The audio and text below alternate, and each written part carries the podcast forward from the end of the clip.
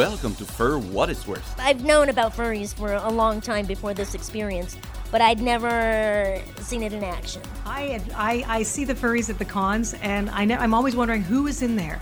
That's the first thing I'm wondering. Is it a man? Is it a woman? An introduction to and exploration of the furry fandom. Wait for just one second until Yeah, you guys have pulled out. Uh, yeah, I, I mean, we're pulling out right now, so it's, uh, it's a slow process. Are you keeping your curls supple? Oh yeah, and like the mechanism that makes the fire blow out of his mouth, that's probably four grand, right? Is your mane full of tangles and snags? Are you a raccoon? Have you had a potty emergency? Got one right now. When is the new Been sitting Animaniacs? here for five and a half hours. I got a potty emergency. Y- you know, bend it to the right here. Apply Ruin Tugs and you'll never need a new shampoo again. Poo. Woohoo! Welcome to For What It's Worth. I'm back! This is Season 7, Episode 13. Such incredible range. I am Tugs Puppy Bear, and joining me in Salt Lake is Ruchi Lexico. Hello, everyone. How are you, Ru? I am doing great. How are you doing, Tugs? We were worried about you last episode. I I know. I I've been job hunting and I needed a mental health day just to kind of take stock, breathe, give myself pats on the back. You know how it can be after a little while. And uh, if- also deal with the insomnia. I, you know what I've noticed is that as I've as I have left my 20s and started to get into my 30s because I'm old, uh, things like like job hunting and like stuff that didn't really get to me on like a insomnia level is now like hello and just wants to talk with me all night. So like last night I had Ren and Stimpy eyes till five o'clock. Uh, and I sound like a Oh, real. I'm sorry. I sound like a real pity case saying that. I'm not normally like that. I recognize it's temporary, uh, but you know, I just I took a day for myself just to do some breathing. But Voss did a wonderful job of hosting with you, so kudos to you guys. Yay, we did good things. So what have you been up to? Um, so, you know, I've been doing a lot of tumor time stuff. I, you know, damn it! I was like, I was, I moved the soundboard over to this other computer. I have the Stream Deck even today, and when I loaded the soundboard, it said I can't find that one bumper, and I was like, ah, no, he's not going to do it. Now I need it. And, ah, damn it! Shit! Well, you can just pretend. Yeah, It's but it's, it's not as fun. All right. Anyways, so what is up with your tumor? So, uh, basically, they're they're putting in growth hormones. So I've had um I've had to learn how to give my own shots and stuff like that. Oh yeah, I you were saying to- that. You don't you have to like use different Yes. sites and stuff. Was that? You have to use different sites? yes, different I have to use different sites.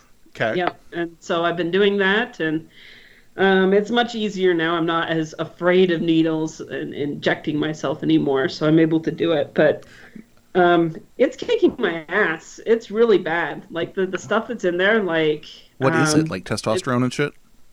No, no, the stuff that's in there is growth hormones. That's uh, there's nothing. Your body does not make something called growth hormone. It's like endocrine something. I don't know. I don't know. I'm not a doctor, but I could go get my medication right now and read it off the box. no, no. You know, Um, I don't want you to anyways, sound like a health ad. HGH or whatever, taking growth hormones. So, Rue has been treated What? with HGH. don't have his ice cream. so it's it's causing me to get super exhausted. Like I'm really energetic during the day, and then five o'clock rolls around, and I just like pass out on the couch. you know that's like the that's- that's the perfect time to get your freak on. Eh, well, You- I'm not able to. No, no, but you should because then you can go, "Hon, hon, I'm just so tired. I need you to do all the work. It, it's a win-win. oh, honey. oh, honey child. So that's basically my little update. And other than that, you know, I haven't really had much going on except I've been just watching Hulu and Amazon Prime. That's pretty much it. Pretty boring. So what have you been up to? Uh, well, like I said, just some job hunting. I've got a little bit of side work, so it's not like I'm uh, like dying. But uh, job hunting, uh, my contract. I did contract work. It's weird. I've never done the contract world before. I don't love it. I kind of like full time a little better, so that's what I'm going for. So I've kind of settled into this routine of get up, brew my Tim Hortons coffee because I got a bag when I went to Vancouver, and then um, start job hunting, watching apps um, or not apps, but app opportunities come up, stuff like that. And then in the evening, it's dinner time with the husband, and so much Splatoon 2.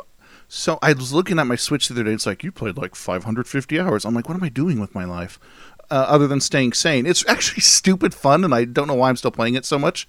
And it's on my mind because of because of today's show. But we were talking last night on voice chat, and we were like, "Oh yeah, we should play some other games. What should we play?" And I go, "You know, one day I should actually go and play the DLC for Zelda because I haven't gotten around to the champion shit yet." I paid money for this game mean- content I'm never going to touch. What? You haven't gotten that great big huge motorcycle and jumped No, on it no, I don't think I've booted that game up in months. stuff? No, you know what it is? It's like I'll go down an airplane at some point soon and play it because that's what you do. If I'm near an internet connection, I'm probably going to try and kill people with paint. Although uh, we do play Rocket League, or not? Yeah, no Rocket League. So I guess that sort of counts. It's a different game, but it's when all the shitty stages are up in Splatoons, and then we're like, "Fuck this." Um, but yeah, the the moral of today's story is the Switch is going to wind up like my Steam library, full of things that I never touched.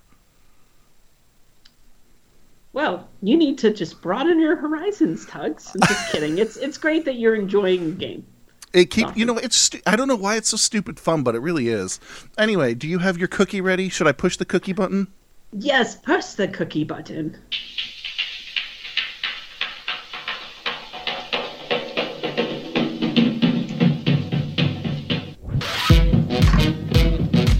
Will he reuse another one? Is he ready? Is he going to bed with pastries again? It's Ru's Cookie Time, not sponsored by Betty Crocker. All right, so today's cookie time is brought to you by lovely, lovely Twitter from Brandy Fox Dragon, and he retweeted to us: "Tomorrow is a good day for trying something new in bed with a cookie." He said tomorrow. Yes, tomorrow. Tomorrow. Not today. No. what about today? I have needs now.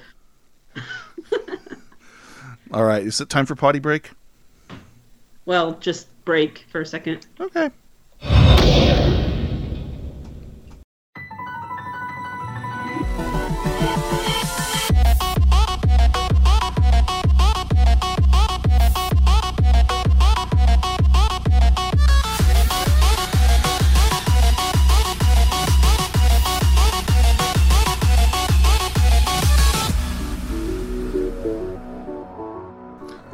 Such a good potty break. And we are back.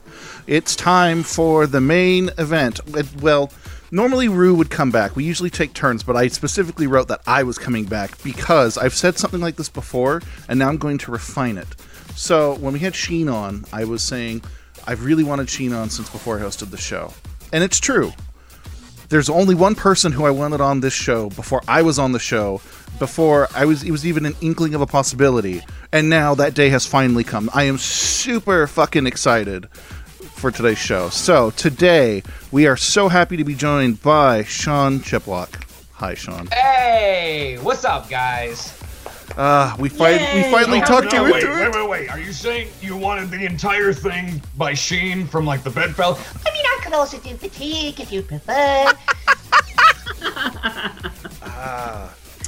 So tell us who you are and what do you do? Hello, I am Sean Chiplock. You may know me online as at Sonic Mega, whether it's Twitter, YouPorn, uh, uh, Tumblr, they're all the same. um, but I am a professional voiceover artist who's been living in California since mid 2012. And uh, as of late, you may have heard me in some small things like Revali, Teba, and the Deku Tree in The Legend of Zelda Breath of the Wild, uh, Mishima Yuki in Persona 5. Um, one that's really personal to me, uh, I was the voice of the Cadena class in Maple Story, the new class that just came out. But the one I'm really excited about is a new anime dub coming out for ReZero Starting Life in Another World. Um, the dub starts dropping on May 8th, and the DVD releases start on June 19th. And uh, I voice Subaru Natsuki, the lead role. So I'm very, very excited about that. Really? Yeah! What's Yeah, is, what is this an. Adult Swim thing or is this on another channel? Uh, yeah, God, I would love if it would be on Adult Swim, but right now it's being distributed by Funimation, and I think it's going to start uh, as a stream on their website, and then obviously they're also doing the physical release. So that's all I know for now. But I would totally love if it got picked up for broadcast down the line. you know how it is. It'll be the next Inuyasha. It'll be on forever. Oh man, if only. I I want to I want to memorize three songs in Japanese without ever understanding what the words actually mean. sort of like that's all probably happened at some point for someone, right? Right? That's that's the funniest thing is like I know the lyrics to the opening to Full Metal Alchemist, like the original series, not not Brotherhood, the original. I know the lyrics to Ready Steady Go, but I only know them when the music is playing. If the music's not playing, I can't think of any of the words. But if the music is playing, I know exactly what the words are. Yeah, I've got a couple songs like that in other languages that I occasionally play. It's funny. So, are you? Here's the first burning question: Are you a furry, furry adjacent, or just furry aware? I, I mean, I mean, it's not even a secret at this point that I've been engaged with the community for a long while. Um, there are a couple artists that you just they don't have a presence outside of FA, so you're gonna need an account if you want to watch them. Although they've been better about that. A lot of them now also have Twitter or Tumblr accounts. Um, but also, just in general, I've been kind of acting as a uh, not a middleman, but a, a pioneer of helping connect um, independent creators from the furry fandom with more professional project opportunities. So, for example, the big one that I've been talking about is Winds of Change, um, which was heralded by Klace. Originally, Klace was not planning on having any voiceover in the game whatsoever, um, even though it was a very personal project. I was the one who came up and said, hey, I really like what you're doing here. If if you're ever interested in getting, you know, voiceover involved, even if it's just simple, you know, sound effects, like if the line is something that's optimistic, so the character goes, ah, you know, just like simple stuff. Um, but Klace is the one who then went full ham on it and decided, you know what, if I'm gonna if I'm gonna include it, I want to make it as quality as possible. So I basically networked with him and worked with him to set up audition threads to get cast members involved. Um, and before anyone cries favoritism, yes, I voiced Sovian Pro in Winds of Change, but I auditioned just like anybody else. I just happened to be the best pick for those roles, according to him. Um, but I did that for Winds of Change. I did that for Kemono Mahjong. Um, there's a indie game project from, oh, I think Qatar, or I don't know, uh, from a foreign country called Arzu Venture that's coming out, and uh, I helped them with casting. So I just organically, I have found myself um, getting more and more involved with uh, furry creators and indie creators in general. And I think it's really cool. I especially like the idea of helping the family friendly side of the fandom and especially the the creative side of the fandom in terms of interactive media have a way to make their products even better and that's not to suggest it wouldn't be good without VO, but just like, hey, I want to help this thing you're passionate about be even more than you thought it could be. And I, I like being there and being able to help these creators succeed. So That f- is- furry aware, furry aware, furry aware. What? I was no, I was just I was Yes. trying furry aware is what I was going for. Anyway, Oh, okay. Well, what what got into you into voice acting? What made you wake up the next day and was like, I want to go into voice acting? Ah, so do you want the long story or do you want the short story? didn't you go to school I want for the it? long story. Yeah, you would like it long, wouldn't you? Oh! I would. So I'll just accept it. you won't just accept it, you'll take it. oh, mer. Oh, man. oh my god. Oh my god. Now I just want to see like a GIF image of of uh, George Takei, but like they've done him over in like a persona or just having like terrible con ears, and it's, it just shows the text going, oh. mer." So He has been recorded actually saying that. Had- Really? Yeah, there is. It wasn't a very good recording. It was he, it was someone holding a mic in a crowd that wasn't Oh, right up against no. him, and he Oh, has said it, and I've heard it. But yeah, Ah, we So- had an opportunity a long time ago, but needless to say, that's another story. We Yeah, yeah, almost yeah. we almost interviewed Mr. George Takei. Oh, Oh, my goodness. Now I want to know what his Sona would have been. That would have been incredible. Okay, Um, so just what got me what got me into voiceover? Um, so what started it was actually really it's a really unrelated story. What first introduced me to voiceover was doing my Neopets dailies at 3:29 in the morning. Because no, no, no. There's a point. There's a point. It's all connected. Hear me out. So this was around the time when Adult Swim was really hammering their website, and they were doing it through that really annoying, like flat-colored neon palette. Uh, it's that guy who's like, "Yeah, you should go to AdultSwim.com. It's the coolest place on earth." Like, like literally just nonsensical neon, like overweight guy. I don't remember what it was for, but it was advertising like that every like 10 to 15 minutes in between the shows and it was pissing me off so right around like the re-showing of that evening's episode of full metal alchemist i was like all right you know what adult swim fine you win i'll check out your stupid website so i did and as i was browsing around i happened to come across you remember the the old mtv behind the music video like things that they would do where they would showcase the music video but little factoid bubbles would pop up throughout the song Yeah. Uh-huh. Okay. So they had something like that. It was a clip from an upcoming episode of Trinity Blood. And one of the factoid bubbles was a hyperlink to a separate video. And that video was of Troy Baker, believe it or not, back when the man did anime, um, recording for Abel Nightroad because he was the lead role for that anime. And it was a, it was a dual screen. It was showing Troy Baker in the studio, and it was also showing the screen with the clip that he was dubbing. And they show him, they tell him here, all right, let's move on to the next line. Beep, beep, beep. He starts talking and my brain suddenly sees that this guy is talking. He's not doing any weird effects to his voice. They're not doing any weird processing like giving him an echo or a raspy monster effect. It's just Troy Baker talking at the same time that this character's lips are moving. But but he's talking. But but it's his voice and it's coming out of What is this? What is this?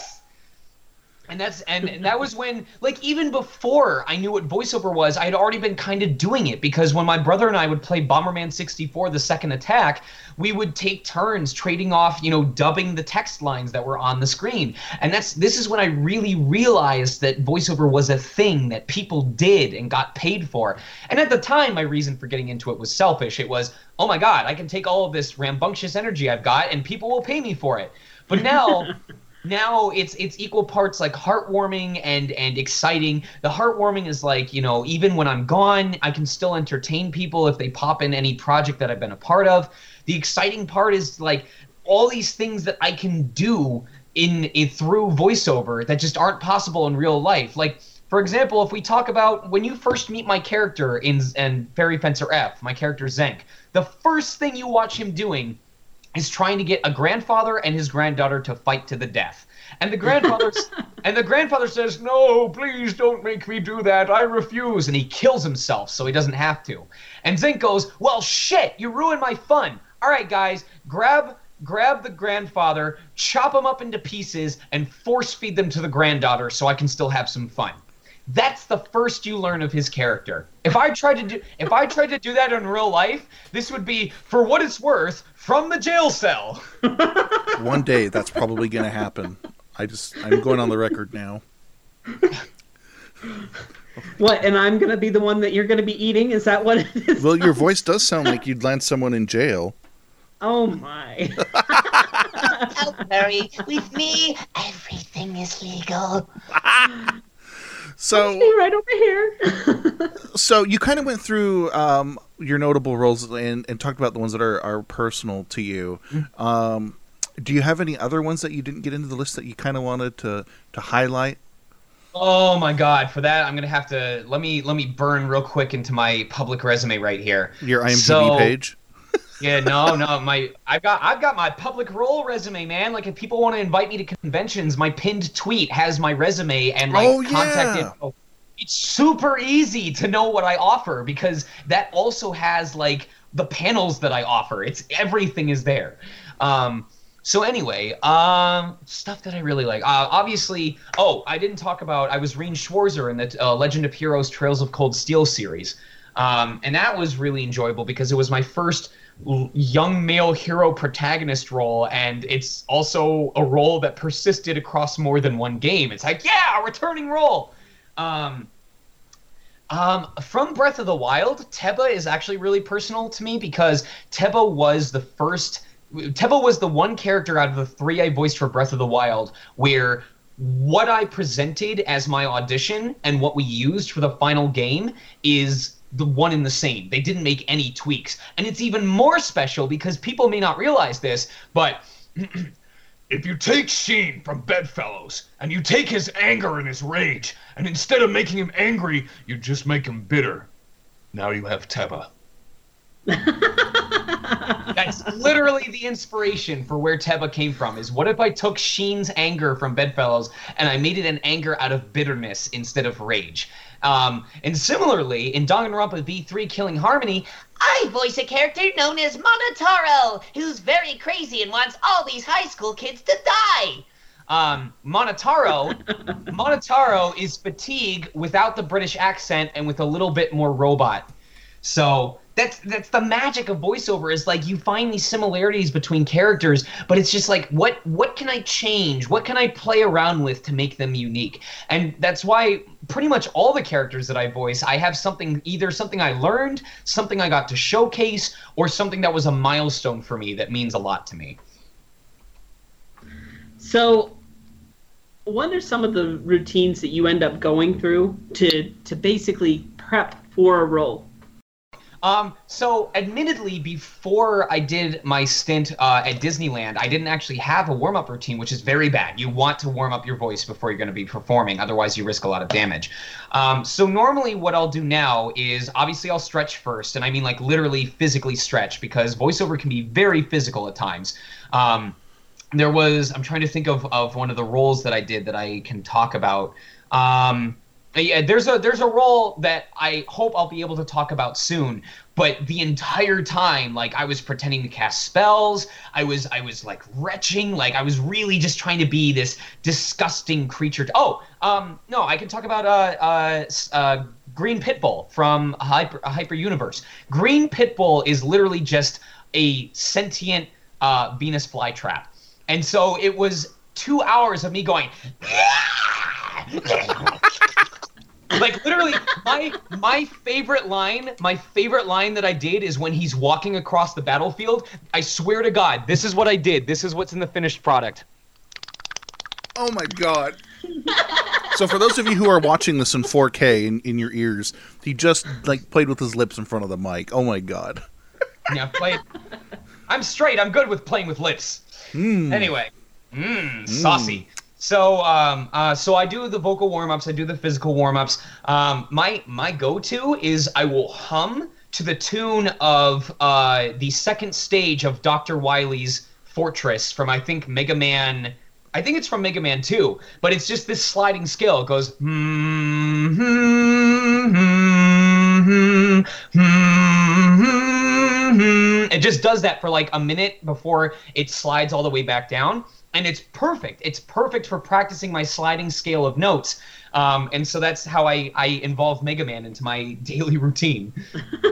What what's Has anybody ever stopped you and it's like, that's Mega Man? I mean, if they stopped me, I'd be very concerned because I typically do it while driving 75 miles per hour on the Los Angeles freeway. Oh, so I guess that's true, huh? well if you're using an some guy- autopilot. maybe there's some guy who's like, "Hey, I like your Mega Man singing. It's very on key." And I don't know because I'm Yeah, I'm bumping. It's either Mega Man or Touhou music or or Maple Story music. Like it's always video game stuff and I'm just rocking out. I love singing the falsetto to uh the Persona, the Battle for Everyone's Souls, the one that goes ah, ah, ah. I'll sing that whole thing. I love it. So you mentioned that you did something for Disneyland. Are you able to talk about that? Um, yes. I I briefly worked for uh, California Adventure on the Turtle Talk crew. Oh really? Oh, Yeah. really? Yep. Oh, that's fun. That is awesome. I, I wasn't able to stay in it for very long because um, I had to. It, it was right around the time that I got the lead role for ReZero, and between that job and dubbing for ReZero, my throat would not have survived. So I had to make a choice, and I chose to go because the Disney job was still relatively new, and I kind of already had a career established in freelance voiceover. So if I had, the other reason was because I was making them both work at the cost of having no time whatsoever for my then fiance, now wife, and I had to make a choice. I had to pick two of three, and I said, you know what? She moved all the way across the country to live with me so that I could I could keep my career local to Los Angeles City. Um, so she moved just to suit my career and and try and start her own in California. And I've already got a voiceover thing going for me. I think it's pretty obvious what the choice was. So I was grateful for the opportunity. I was grateful to be in a position where I had to make a choice about which job to focus on. You know, because some people struggle to find jobs in the first place. And and I finished my time there and I focused on ReZero. So, so take us from ReZero to how the hell you got involved in Bedfellows. So I got involved with Bedfellows the same way I got involved with Winds of Change, which was uh, shamelessly fanboying to the creator and asking if there's a way that I could help get involved or help them find voices. The, this, I, I swear to God, I didn't mean for it to time this way, but I originally messaged the Bedfellows Twitter account saying, "Do you guys plan on holding auditions, or are you going to be looking for voices at any time after the pilot?" And immediately after I sent the message via Twitter, I looked up their FA, and in going to their FA, I found that that same day they had posted a journal opening auditions for the Bedfellows. Oh, man. Literally, literally, the same day that I thought to message them about it is when they decided to hold auditions. So of course I sent in auditions, and one thing led to another, and that's how I got involved on the show. That's awesome. So, how did you end up coming up with the voices of Sheen and Fatigue? So I'm kind of embarrassed because fatigue. I want. I basically wanted to try and emulate the voices that they did um, for the pilot, but obviously give my own spin on it. Fatigue. I didn't realize it was a South African accent. I thought it was a British accent. So, of course, I gave Fatigue a very British accent, and they were like, oh, it's South African. But you know what? At this point, most people don't know the difference. Just go for it. And and fatigue is near and dear to my heart. Like he's super effeminate. He's super enthusiastic and loving and affectionate. Um, and even if even when Bedfellows no longer exists or doesn't continue anymore, Fatigue is a character voice I consistently pull from my repertoire to try and adapt into different character voices for new auditions.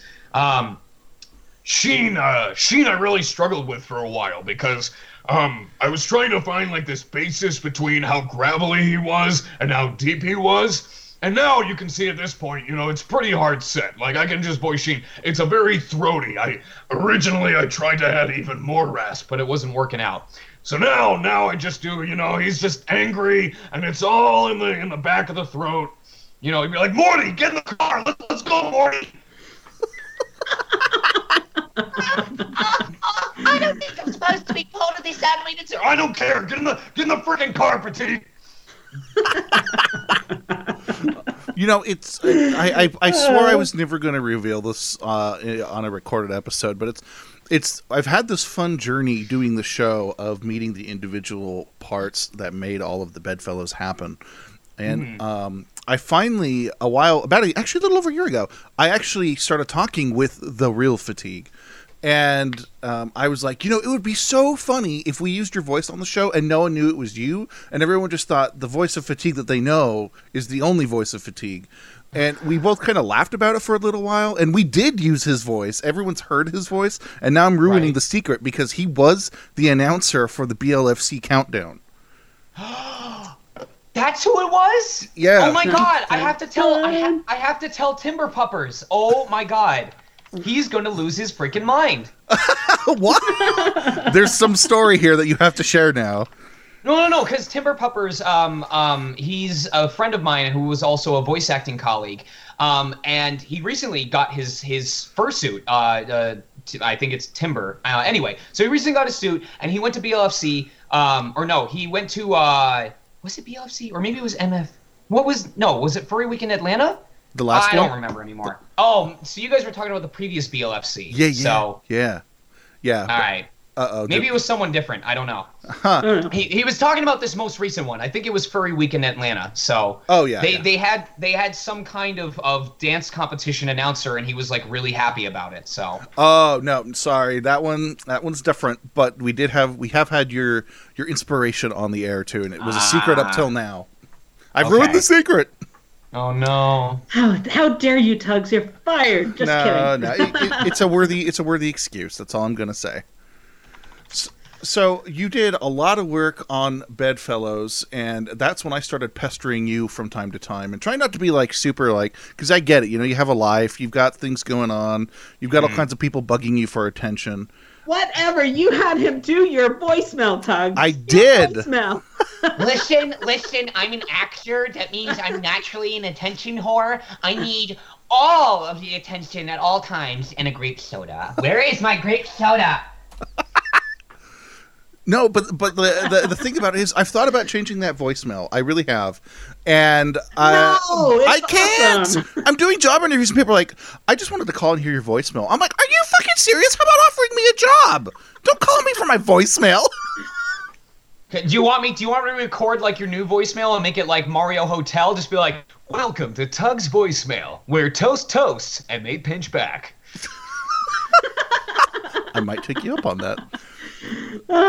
So, how was it? How was it different doing the Bedfellows video game? Because you also voiced that. Was it pretty much the same routine for you, or did you have to change you it up? you know, I liked it for a couple different reasons. One was because by then I had actually settled on what I was going to do for Sheen's voice, um, and so it was consistent across his lines. Like I'm not even going to, I'm not even going to pretend that I was consistent on the original series. If you go to like episode one and episode seven and episode fifteen, the character voices are all over the place. Excuse me. So by fr- by frenzy, uh, Sheen's voice had pretty much been locked in, and I really like how I had the chance to showcase fatigue as as a character, like not just a stereotype, but as a character, because um, towards the end of the Bedfellows animated series, we were getting to see more of fatigue in terms of like his job, his motivations, but it was it was too little, too late. Um, and prior to that, he was kind of more of a uh, it was a slapstick. It was gay gay man, straight man, you know how that or gay woman. I don't know what gender he is. Um, Nobody does. All right. So, how did you end up getting getting involved with Nintendo? Hmm, okay. So Wait, Oh wait, wait, wait. Before you answer that, are you tired of hearing questions about Nintendo? I, would I? I, because it's I, I figure at this point that's what you're more known for. Like Bedfellows is niche and fun and furry, but like you Bedfellows is you would not believe like like okay so for most of the start of my career i got used to this conversation. So what do you do sean? Oh i'm a professional voiceover artist. Oh cool. What would i have heard you in? Uh, i'm in danganronpa. I don't know what that is oh well i voice uh, do you pl- do you play any vita games nah i don't i only have a ps3 oh okay well i voice in this game i don't have that game i'm also in this like literally no one knew anything that I was in. So when Breath of the Wild came out, I was like, yeah, now when people ask me what I do, I can be like, I'm in the new Legend of Zelda game. And I'm telling you, I'm being dead serious right now. Outside of a convention, outside of a convention or the internet, the closest I have gotten to someone I'm talking to in real life recognizing what I'm in is when I said, "Oh, I voice uh, three characters in the newest Legend of Zelda game, Breath of the Wild," and the person replied, "Oh, I had a Nintendo." Sorry, I don't need to laugh. I had a So, Nintendo once. so I had a Nintendo. Like, like that is that is the level that I am used to. So I don't mind when people. The only reason why I get nervous when people ask about Nintendo isn't because of repetitive questions. It's because I, I want to respect Nintendo as a company, and I want to respect what their process is. And they're very, like Disney. They're very, very protective of their IP and their characters and their branding. Um, that's why I don't do any. I don't do comic dubs as Revali and Teba. I don't do personal skits as Revali and Teba. Um, I don't do voice requests as Revali and Teba because that can be considered representing the characters and or the company outside of an official capacity. So when people ask me questions about Nintendo, I'm always in this careful balance between, you know, I'm, I enthusiastically want to talk about it, but I don't know how much I can talk about it. And it's I don't want to cross that line. I don't want to get on Nintendo's bad side because I would love to continue working with them. All right. Well, here's the hard questions for you. um, did did they fly you to Seattle to record?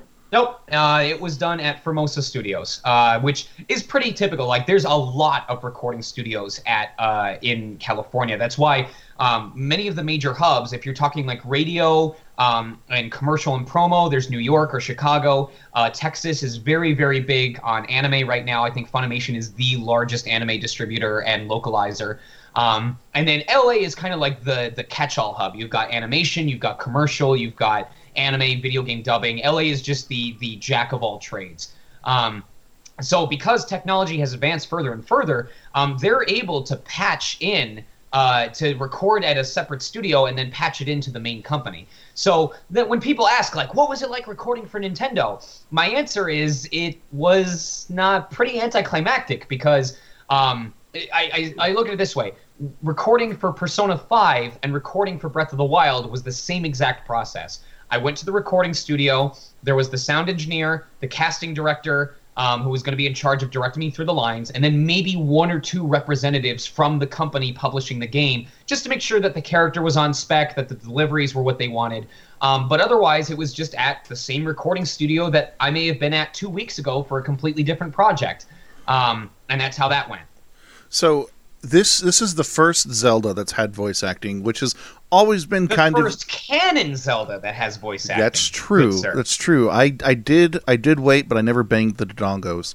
Um, but but this is the first yeah true canon Zelda that's had voice acting. Very very interesting and bold choice on the part of Nintendo. So how does it feel to know that you were part of that turning point in that I series history?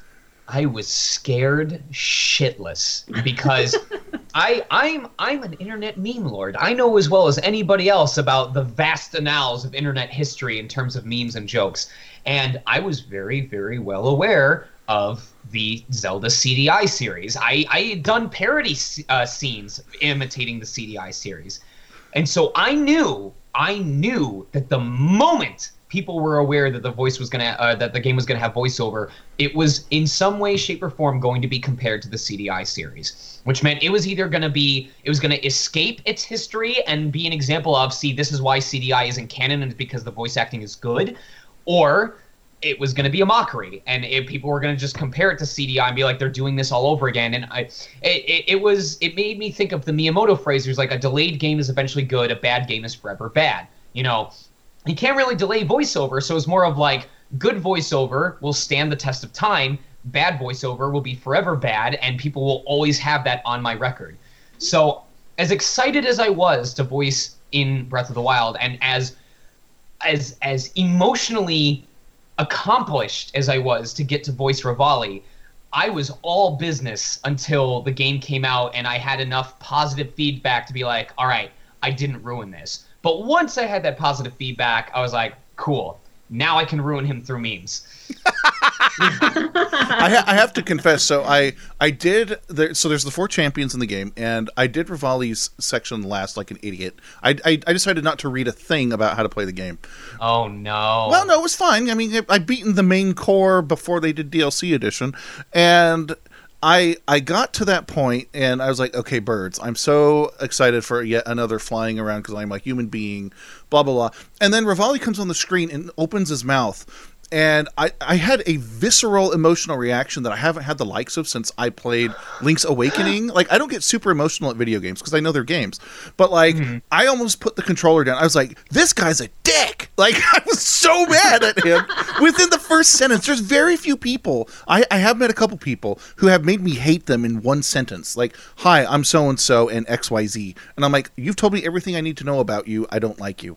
And I, I, had, like I, I like the GIF video where he's like, "Oh, I know. How about up there?" And it it flashes up and it shows Final Destination from Super Smash Brothers Melee. And then when it comes when it comes back, it's it's Revali's head is now Falco's head, and he's just doing Falco quotes. And then Oh. when he goes off into the air, it's Falco going "Tuya!"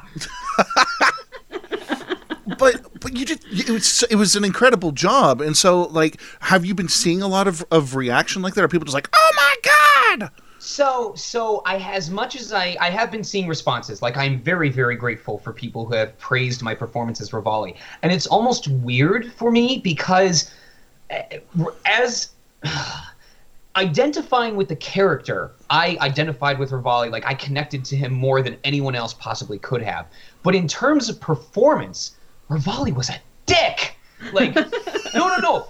I thought I, I've been, I've, I have a very, very long reflection post that I wrote about my experience with performing these characters. Revali was the character that I thought I would have no trouble locking into. Um, because I thought, you know, he'd be very eccentric, very outlandish. And in the Japanese version, he was that way. He was very, you know, ham uh, ham-handed and very, you know, selling his confidence to the other to the other player. But Nintendo America wanted to go for a more subdued. The difference I tell people is there's a difference between um, trying to convince people that you're the best and believing that you're the best. Does that make sense? So Yeah. Yes. so English Revali believed that he was the best. So he wasn't going all out and trying to convince the people around him that he was the best. And I, I had it was a level of nuance that I wasn't prepared for and that I hadn't been practicing prior to coming into the recording session.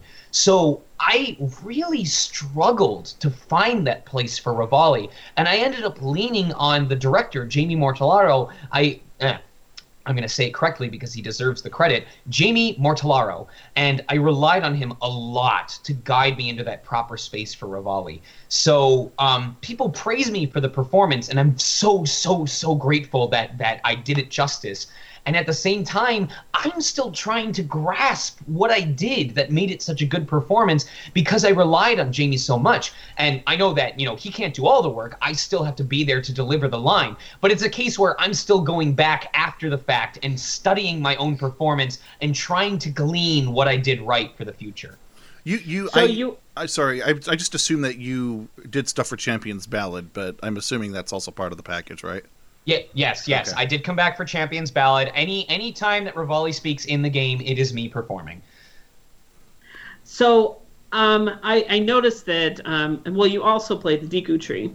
Um, so how did you end up um, gaining that incredible range in your voice? So, here's a funny story about that. Um, first of all, Deku Tree was the only character I was originally cast as for Breath of the Wild. Um, and what happened was uh, I, I got cast for Deku Tree, and then in the process of recording, I, I don't know the specifics of what happened, but they said, "Would you like to also? Re- uh, do you want to give us a read for Revali? Because we're looking into uh, casting for him as well." So I don't know if it was the first casting, if it was a recast, no idea. Don't ask me about it. Um, so that led to me getting to read for Revali, and then in the process of reading for Revali, they wanted to see if I could do a different voice for another Rito, and that's how I did Teba. But when the auditions came, when I got the auditions for Breath of the Wild, they were they were heavily codenamed. Like everything was codenamed. I had no idea what it was actually for. Um, based on the code words, I actually thought it was for a Dragon Quest game. How wrong I was. Well, I was still kind of right because we still have like those British accents in there, but um, or or uh, Mediterranean accents. Right. Um, but uh, one of the I, I did two characters. I decided we could pick up to three characters. So I picked the character that was right up my alley, which was the the uh, affluent, you know, very self confident character, which turned out to be Revali. Um, I did a character that was kind of your general hero type, which I'm willing to bet it turned out to be Sidon. I don't know, but just thinking about what I did for that audition, it it it makes sense to me. Um, and the third was described as this very ethereal, like almost alien life form, um, um, very wise and very, very aged. And I went to my mentor and I said, I want to do this one for my third one. And my mentor reasonably said, Why? He was very doubtful because I don't do very well typically with lower pitched roles. I, I have a problem with aging myself down unnecessarily for anyone who's over the age of 30, and I'm still working on that. But I said, because I I want you to help me with this. I want to take what I do know and make it into a competitive audition that I can submit. If I can't be super super baritone deep, then let's see if we can go for a very A very whimsical, a very Gandalf wise approach. and it played in my favor because when I did the callback audition and I did the Deku Tree, the director said, "If I were not here with you in this booth watching you do this, I don't know if I believe that you were capable of doing it." And that surprise, that contrast, is part of what captured the magic. It was, whoa, we want people who can who can, you know, go be above and beyond, who can do more than we thought them capable of, just like how Link is more than what we think him capable of. Um, or what Revali thinks he's capable of. Um, and and I think that played a really big role in in how I could showcase the range and play multiple character roles, especially since it was non-union. They typically want to look for actors who can cover multiple roles just for cost-saving uh, purposes. Um, so yeah, that's how that happened. So you were you're kind of touching on this earlier, but I'm curious just on, on an opinion here. So Nintendo is known for being super protective of their characters. Um, we tried to um, talk with Xander Mobus on here, for instance. Right. Uh, I, I was literally going to bring that up. Like, Yeah. I know that he used to do Smash announcer requests, and then. Mm-mm. Yeah, well, and I, I, I, I reached out to him, and you know, same way I reached out to you, um, and he was like, you know, I'd love to, but you know, that's when Nintendo had just dropped the hammer, so he couldn't. Uh, he didn't feel like it was a good time for that sort of thing, but it was an interesting insight, um, and we've run into it a little bit too when we've talked with like Kathy Westluck and stuff about the protectiveness. But Nintendo seems to be a shade above everyone else, um, right up there with Disney. But do you think that the voice is more protected now, or the image is more protected, like a printed image? It's. I don't even think it's a case like okay. I if I were to go and do skits as Revali and Teba, I don't think Nintendo is the kind of company that would go and like take me to court or sue me unless I was obviously trying to disparage the company. right. The problem is that Nintendo is very community focused. Like the reason why so many of their games are so well liked is because their development teams work as a cohesive unit. There is a sense of camaraderie, and that extends to all aspects of the game whether it's the the people who do the 3D modeling whether it's the voice acting cast they want a sense of everybody's working together to produce great content as a team so if I, as a person, go around and do stuff that makes it seem like I'm trying to take credit, you know, like I'm the reason why this game is popular, you know, I'm I'm the reason why it did so well. If I come off as a lone wolf, then it goes against that that family cohesiveness. And even if Nintendo won't take me to court over it, it's very easy for them to be like, you know what? We would rather work with people who will who will play ball with that family cohesiveness, who work together as a team instead of trying to take credit for themselves. And so the two the TLDR is wouldn't take me to court, they just wouldn't bring me back.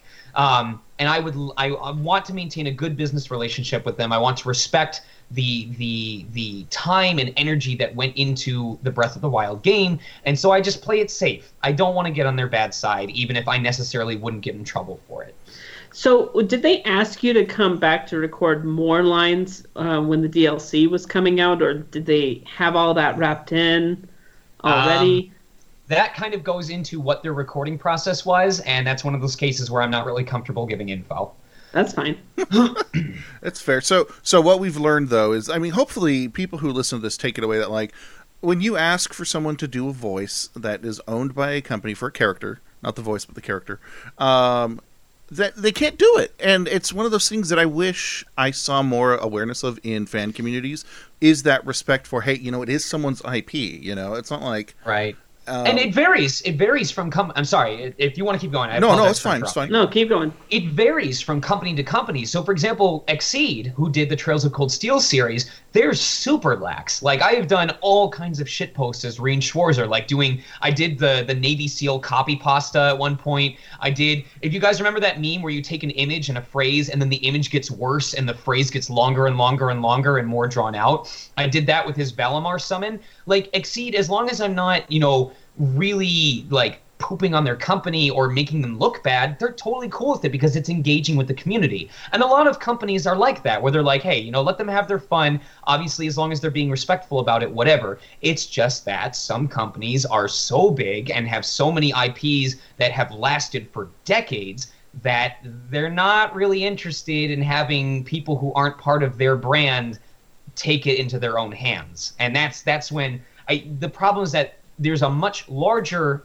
number of companies who are pretty lax versus the Disneys and the Nintendos. So it can be hard for people to suddenly hear no I won't or no I can't and just have to accept that. so. So are Go for it, Ru. so are you um, are you excited to be in the new Smash Brothers?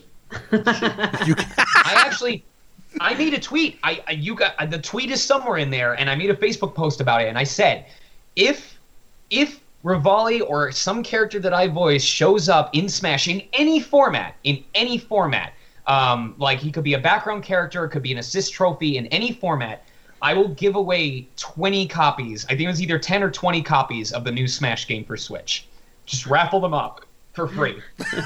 if if Revali shows up as a playable character, I will also raffle off a Nintendo Switch with the game. So That sounds like a promise. No, just kidding. It is a no. It is a, it is a promise, and I don't want I don't want people to take that to mean oh he's doing that because he's going to do a raffle because he's in the game. I know as much as you guys know, and if I did know any more, I would be under strict NDA not to say anything about it. So I I, I don't know anything. But Darn it. So it's almost better if you would say, I can't say anything. No, I don't can, go, ne- Omar. I can neither confirm nor deny. I, well, I, on that note, we should go on a little break real quick, and then we'll come back and we'll be talking a little bit more to you. Bye. That was a really, Really? bad Do you, do you have to? Yes, really.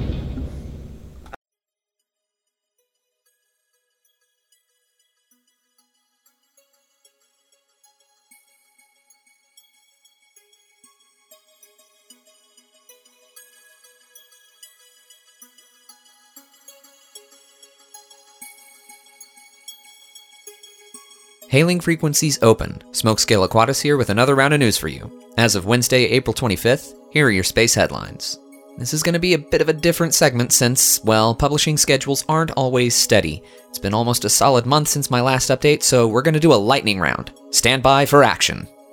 Engineers are looking at novel ways to clean up space junk, with harpoons and nets. A few concepts have been sent up to the ISS for testing. Ideas range from latching onto wayward satellites or a piece of debris with a harpoon, then deploy a solar sail like flap to increase drag and bring the object into the atmosphere to burn up. Another idea is to fire a net out at the target to grab hold of it, then increase drag and bring it down. This is something we're absolutely going to need to work on to avoid something called Kessler syndrome, which is exceptionally dangerous. If you've seen the movie Gravity, that's not an inaccurate portrayal of what could happen, though the orbital mechanics are quite dubious. Speaking of things entering the atmosphere, back at the beginning of the month, the Chinese space station Tiangong 1 re entered and burned up over the Pacific. Trackers weren't sure exactly where it would enter and impact, but it looks like it ended up within a reasonable range from what's considered the International Spacecraft Disposal Area, a region where satellites, spent rocket stages, and various pieces of debris are usually sent to splash down. A SpaceX Dragon cargo mission was launched using the second ever Dragon capsule to fly a second mission to the ISS. It rendezvoused with the outpost and offered up its supplies. As of this recording, Dragon is still at the ISS, but it should be departing soon, returning to Earth with science experiments and various components from the station. Four years ago, Virgin Galactic suffered a terrible blow.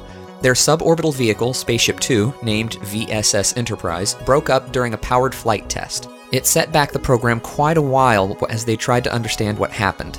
The investigation was completed, updates to the second Spaceship Two were integrated, and several unpowered flights were conducted. And now, they've got their first powered flight test for the VSS Unity in the books. Expect to see more progress from them as we go forward. Commercial crew program delays continue to concern NASA. To hedge against this, Boeing is considering extending the first crewed flight of their CST 100 Starliner spacecraft from two weeks to up to as much as six months while visiting the station. They would carry an extra crew member as well. The idea is if they do end up delayed, this change in the plan would offset it by pushing up regular functionality of the ship. Instead of just a short trip with a smaller crew, they would replicate a more ordinary mission to the ISS. Here's hoping it works out. The most secretive private rocket company around, Blue Origin, is now competing for US military contracts. They are so confident in their New Glenn rocket, their first orbital class vehicle, that they want to get in on the action that ULA, Orbital ATK, and SpaceX are all getting a piece of. As of right now, Blue Origin says New Glenn could begin flying as early as the end of 2020, and they're examining launch sites at Vandenberg to supplement their intended launches from Canaveral. Speaking of Orbital ATK, they've recently named their newest launcher the Omega A, spelled Omega, but the O and A are both capitalized, so not sure exactly how to pronounce that. They're aiming for the first flight to be in 2021, competing for US Air Force contracts. The lifter is almost nothing but solid rocket motors, building on the experience Orbital ATK gained from the shuttle program, since they built the SRBs that attach to the shuttle's external fuel tank. It can even have several strap on motors to augment its lift capability. It'll be interesting to see how this goes. SpaceX has confirmed that they will be building their brand new Ultra Mega Hyper Super Street Fighter II Turbo HD Third Strike Plus Heavy Lift rocket, the BFR, in Southern California. They've been busy scouting locations on the waterfront and applied for all the necessary licenses. It's going to be in the Port of Los Angeles. Why aren't they using their existing facilities? Because the BFR is just so dang big. It's going to be 106 meters tall, that's 350 feet, and 9 meters across, that's 30 feet. And their current rocket manufacturing plant just isn't big enough to get something that big out the door. Here's hoping they can stay on schedule. We all know how Elon time works. NASA's new administrator, Jim Bridenstine, has been sworn into office. He's the 13th administrator over the agency, and while I'm trying to remain hopeful, I'm not exactly thrilled. Bridenstine has a history of being a climate change denier, has no formal science background, and while he did run Oklahoma's Air and Space Museum for a time, it suffered rather nasty financial woes under his watch. I'm hoping he'll do better as head of NASA, and if he doesn't, well, he changes with the presidency.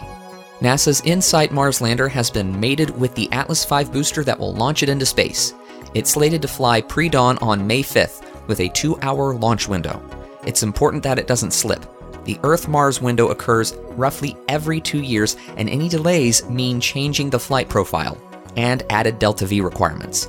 That means that they have to burn more to hit the same target. It'll be flying out of Vandenberg in South California. And lastly, something that SpaceX fans everywhere have been eagerly waiting for the final version of the Falcon 9, what the fans call the Block 5 version, is set to have its first flight within the next week. Launch is scheduled for May 4th out of Florida and should herald the dream of rapid, inexpensive reusability of an orbital class booster, and with it, the first crewed flight of Dragon approaches. NASA has stated that SpaceX needs to fly the Falcon 9, I believe, seven times without changing it to human rate the booster. So, if this is indeed the final iteration and SpaceX maintains their desired launch cadence of one every two weeks, we could see Flight of Crew Dragon as early as August of this year, but expect that to slip to the right. Still, it's really exciting. Whew, wow, okay, that's everything I wanted to talk about that happened since last I wrote an update. Stay tuned for the next episode of For What It's Worth for more. Until next time, this is Smokescale Aquatus saying keep looking up, space fans.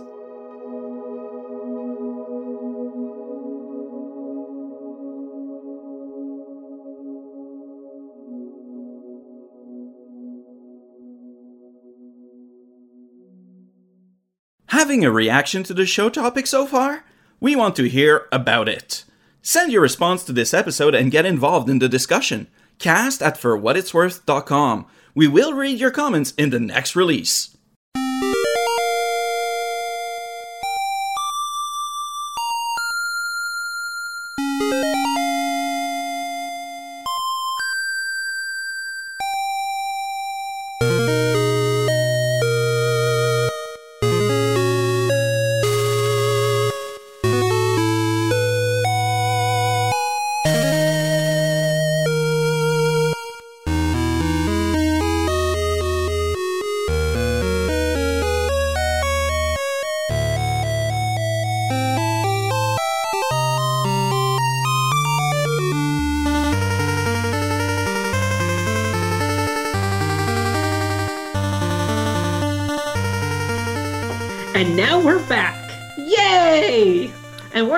We're to no, that that totally sounded like fatigue. Why am I doing that? Because it's on the brain, baby. Am I going to have to cut a bitch?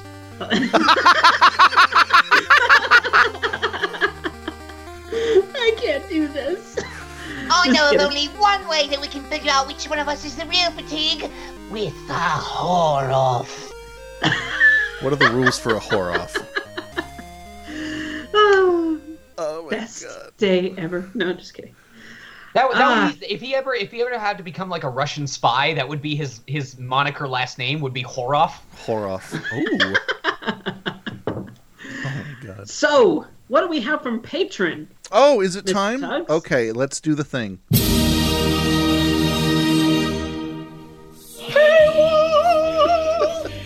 This episode of For What It's Worth is brought to you by people who think that what we do is worth money for some reason. If you really want to spend your money on stuff that's worth money, go buy a copy of Zelda or something. But in the meantime, we've suckered you into money. So, in no particular order, we want to thank Simone, Booga, Snares, creator of Meteor Showers, free porn. Go now, it's delicious.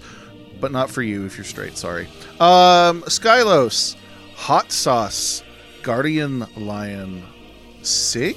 I think Sig. I'm not sure.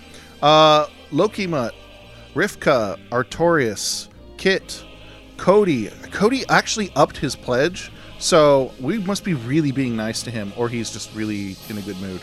And lastly, and leastly, but most deliciously, that's right, the Doritos Locos Taco from Taco Bell is our top tier sponsor this episode. That's right. I it just has want to eat him up. don't interrupt! That's right. It's Docos, the Doritos Locos Taco from your local Taco Bell. If you He's want to so support the show, go to patreon.com slash FWIW, type in your credit card number, maiden name, social security number, and all the other things. We'll borrow your identity and do fun things with it. Yay! You threw me That's off! what? I was like in my groove, and you're like, interruption. To the to the gulag with him. I'm just gonna go over here into this little cage. I mean, you can't you can't blame him. He's a furry. Whenever something exciting happens, he's like, "Attention! Wait for me!" Here I am, everyone. Oh my god. So Um, we have some lovely emails that were sent in to us. I bet you they're not Particular lovely. I bet you they're horrible. But let's work through them. And, anyway. and and they're interrogation questions for you. Actually, So- I want. I, if, if you're okay with it, Sean, will you read that first one because it has a kind of a fun question. Uh, uh, Wes's email or Jonan's email? Dronin. Okay. Dronan's email. Feel. Uh, I'm gonna do this as Morgan Freeman. So feel free to use or ignore any of these. Do you warm up your voice before recording? Well, as I answered before, I do I do warm up. I do those vocal uh, vocal exercises. Um, so I already covered that. For the next one, we're doing Gilbert Gottfried. Do you visualize your character when you're saying the lines? Absolutely. I am super. I am a very, very uh, physical method actor. When I did Gruda for Ys Memories of Celceta, Gruda was this very pompous, book smart uh, uh, magician guy. So I actually brought in my copy of Hyrule Historia and I held it open like I would Robin from Fire Emblem. And I just basically used it to like pretend that I was like a magician for always preparing to cast a spell. Um, Subaru, I, I for ReZero, I physicalized a lot of the actions that he was doing, like clutching his chest, clutching his stomach. Um, Zank from Fairy Fencer F. That this is what I'm talking about getting super physical. My hands were my fingers were clenched inwards the entire time. My eyes were like super wide, my mouth was super wide. I was sweating by the end of that session because the the crazier and more bloodthirsty I made myself feel, the better my performance became and the director was loving it. Um, so yes, I do visualize what I'm saying as I read the lines. Even fabulous Chiron. Oh, yes. Okay, Mr. Gods and Goddesses, let's get smiting! I, I actually think I actually think I came up with the one line where it goes, "I like my men like I like my cream, whipped." I literally I was You upset because I didn't I didn't own a pair of assless chaps to wear to the session. Oh my Um, goodness. but but Tina Tina from Hi-Rez was loving it. We were we were having fun the entire time. So obviously I didn't want to go. To, I I wasn't trying to be a stereotype with it, but I was like doing the sashay. I was smacking the butt. I was blowing kisses. I was doing everything. Um, what's the strangest way you found out about a project that you ended up? Oh, oh, wait. Uh, I have to do it in a voice. Um, well, what, what's the strangest way you found out about a project that you ended up working on? Oh, thanks, Kermit. Let me answer that for you. Um, strangest way I found out about a project that you ended. Okay. So, um, this isn't quite an answer to that question, but it is an answer to a question. The question being, what is a project that you have been on? Um, so one of the first adult games I worked on was an Egyptian. It was basically an Egyptian meet and fuck. Like that's what it was. It was. It was. And I was Whoa! playing. Did the- you say I was- Egyptian meet and fuck?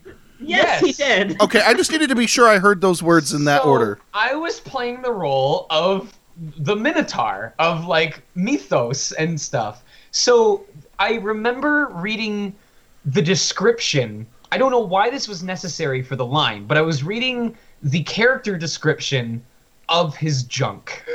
Oh.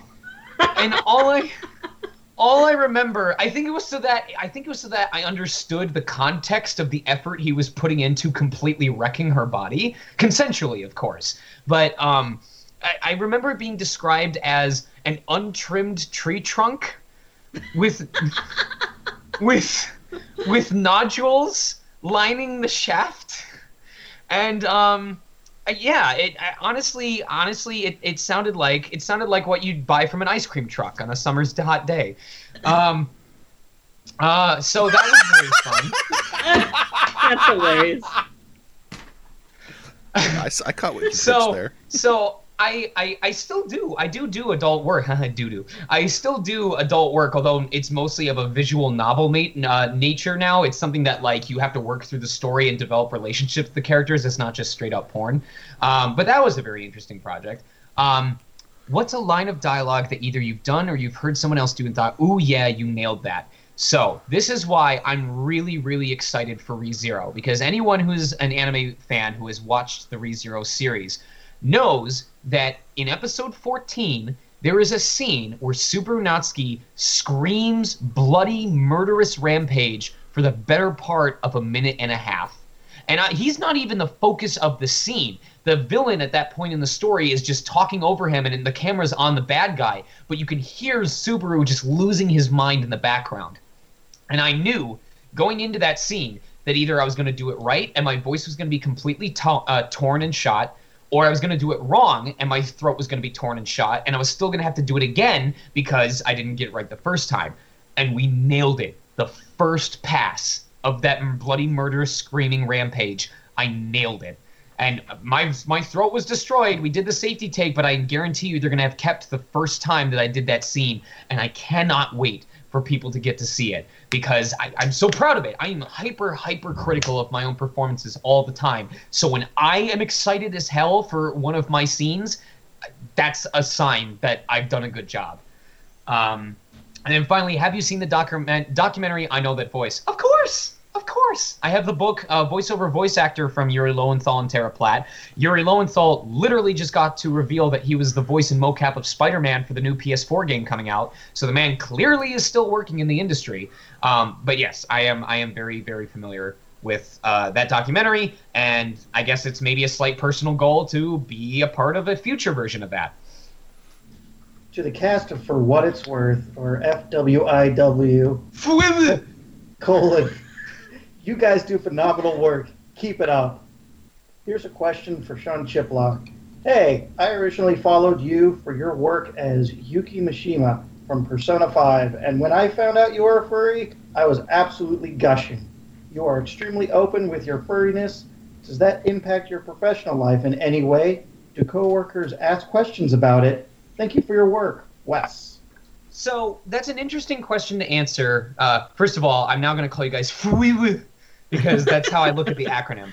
But um, it's an interesting question to answer because, yes, to some degree, the fact that I involve myself with the community on any level presents a risk. Because if people know me from being in Winds of Change or Kimono Mahjong, they may follow these artists who may also have, you know, not safe for work artwork or just the community in general, which has an adult side.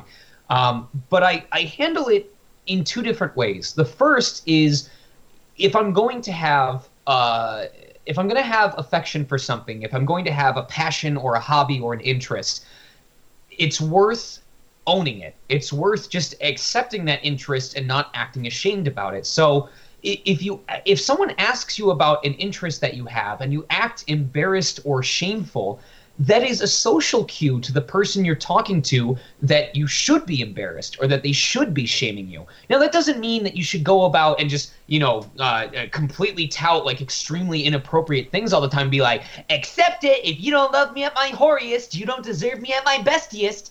But it's a case where when people come up and they're like, "Hey, I think it's really cool that you're involved with the furry community," I'll be like, "Yeah, I'm glad that they've accepted me, and I'm glad that I've been able to contribute."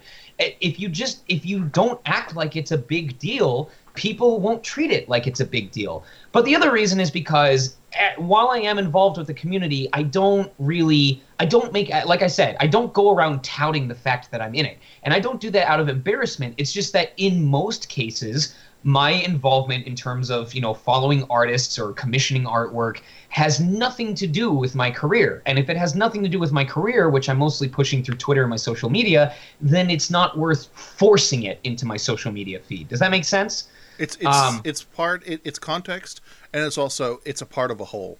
it's knowing your audience. Yeah. It's literally it's it's it's the people who want to talk to me about that subject. I will talk to about that subject. But to the general people who support me as a whole, as as a whole, they know me as a voiceover artist, and that's that's my thing. That's my branding, and so that's what I'm going to stick with. Um, but when pe- it doesn't mean I'm going to shy away when people bring up the topic. I just don't actively talk about it. But I'll still share like art. St- you don't have to be a furry to share well-made art or projects that are really good. Like I think it was was it Parade recently who got to do the banner art for the upcoming uh, Furry Weekend Atlanta for next year. I think so. I think don't I know. Let me let me look up real quick. Like, give me like five seconds to see if I can bring it up. Parade, is that her Twitter? Nope, that's not it. I don't know. But whoever whoever recently got to do the banners uh, and the the artwork for next year's uh, Furry Weekend Atlanta, it's spectacular art. It's spectacularly well done. I don't. Yeah, I wouldn't have to be a furry to want to share that and be like, "Yo, give this person praise for this awesome work they did." And I think that's one of the things people are still grabbing like hold of and actually understanding is that as furry as a fandom continues to grow more mainstream and become more in the public sphere, I think they're at that point now where there's more people who look at it and go, "This is weird. I want to see what it's like." Versus, "This is weird. I'm going to make fun of everybody who's a part of it." So now that it's being tolerated and and accepted and embraced more often than before, it's not really crazy to believe that more furry artwork is going to get shared and more furry furry artists are going to be public and people who are connected to the fandom through the work that they do are going to be in the public sphere. It's just it's just happening. It's happening. Get used to it. All right, and the next email, Voss. Okay, Luke Arwoffs.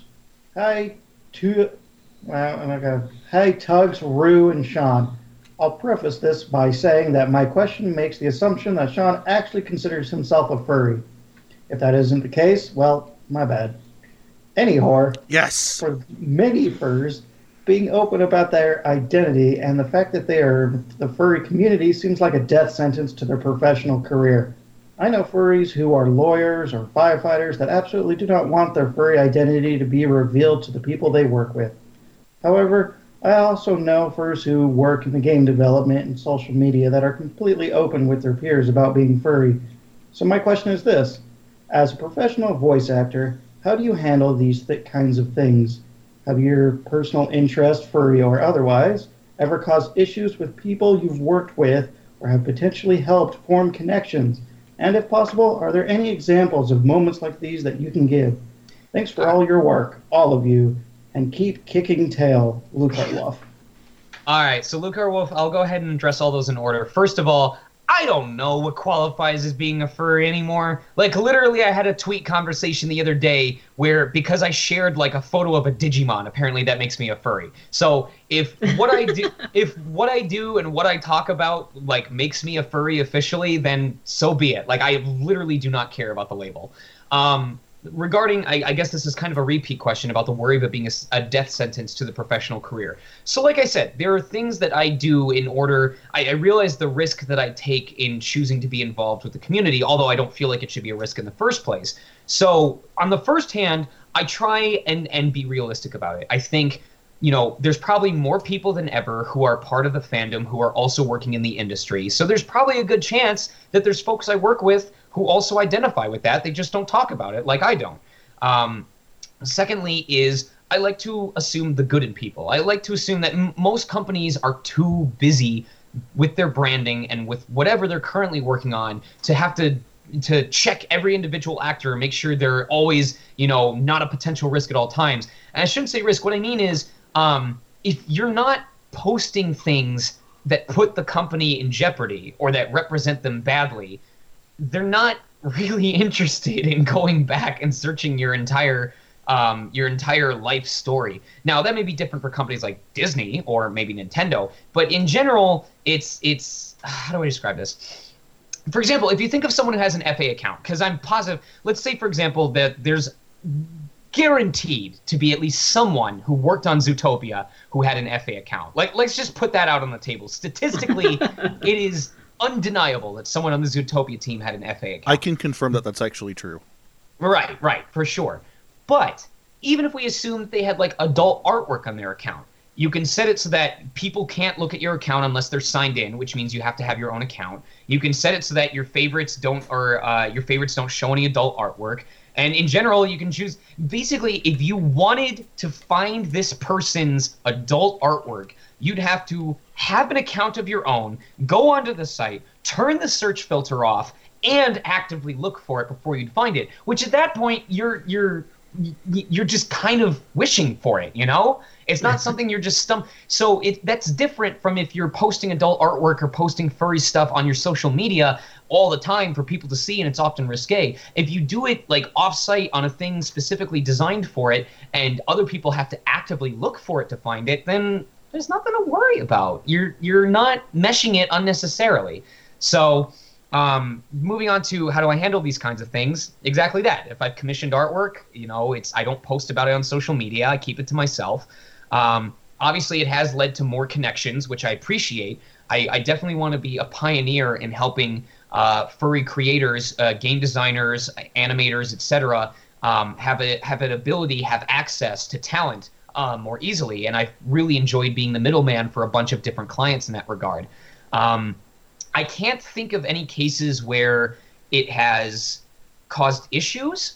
But then again, I wouldn't know because the way this industry works, if someone decides they don't want to work with you, they're just not going to send you auditions or they're not going to cast you when you send in auditions. So I wouldn't know about the people who have issues with me because I'm never going to work for them. Um, and it's not it's just something not worth worrying about. So at the end of the day it really boils down to how do i want to spend my time? Do i want to spend it worrying about being on everyone's good side and trying to to turn the opinions of people who don't like me? Or do i want to spend it being the best person that i can be engaging in my passions and helping to build up the communities that i like being a part of and I'm I'm always going to opt for the latter rather than worry about who may never want to work with me again because I happen to have a particular interest. I'm going to focus instead on helping make the communities that I like better and better and and sharing that positivity with both the people that I work with and the fans who support what I do because that's just going to make me feel better in general. That's going to be more fun than always worrying about if I'm locking myself out of future opportunities because by by being honest and open about my passions and just being upfront and unashamed of them, I may open new opportunities. So it goes both ways. It goes both ways. I think that that deserves a clap. Oh, thank you. Thank, that sound effect somewhere, somewhere How, how did you How did you know I had the clap? Maximum clap. All right, are we giving him the clap? Yes. Okay. One, two, three. So we have another um, email. His um, it's from Kit, and this is what he had to say. Hello to the cast of For What It's Worth and to our guest. I'm going to reference the past episode of For What It's Worth. Fatigue, Fatigue did an ident for it, and it's my favorite ident to date. Um, so they just wanted to ask you: Do you have any furry crushes, or um, because um, in the past we ended up having an episode that was um, related to furry crushes. Um, It's this is now where you So- tell everyone that you like Crystal. Oh man, I've got I've got so many. There's there's uh there's Miyu from Star Fox. Um trying to think. I'm I'm very happy that Spyro has his trilogy coming back and I'm Godspeed to all the artists that are gonna hop on that almost immediately. What do you mean are going to? Are going to. They're already I there. like that. I like that. I like that Zeraora has been announced because that means Zoroark and Lucario can finally catch a break. Um, Kass, Kass is Bird Dad. Like, oh my god, people, people are like, people are like, "Yo, I want Revali to be my husband." I'm like, "What drugs are you on?" Kass is right there. Um, with that little twinkle in his teeth. Bray is gonna have a heyday if he ever listens to this. I'm thrilled.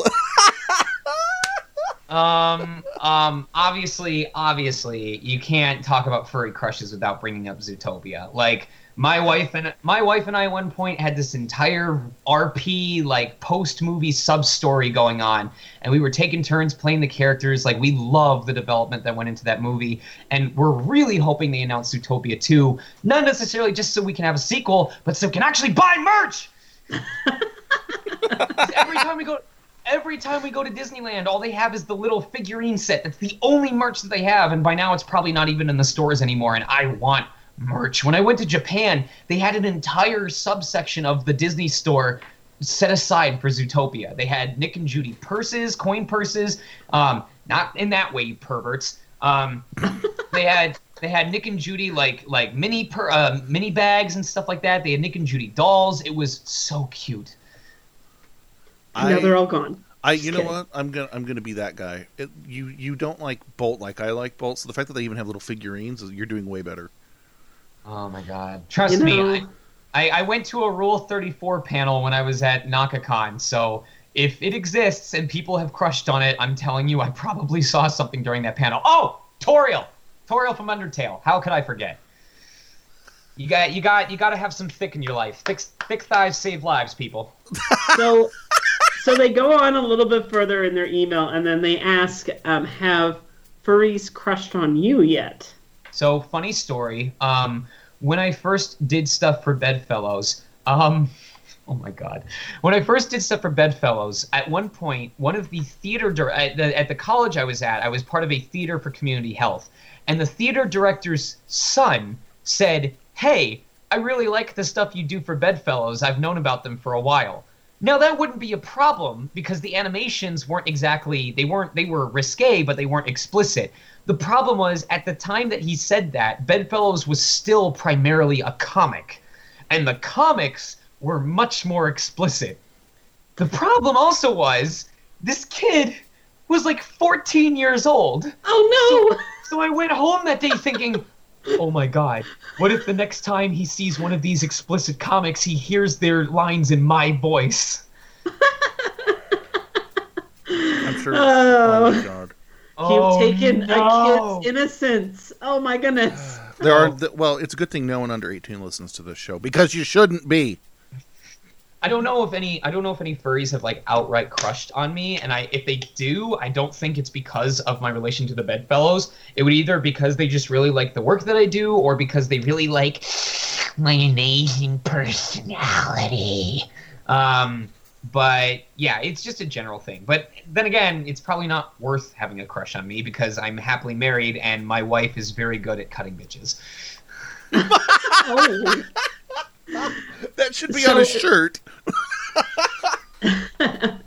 so they ended up um, finishing the email just saying i thought it would be kind of fun to see see that if you had any kind of experiences with furry crushes too thanks for reading my email i hope you are all doing well with love You know, you know, prior to the trilogy being announced, I did not know about Bianca from the third Spyro game.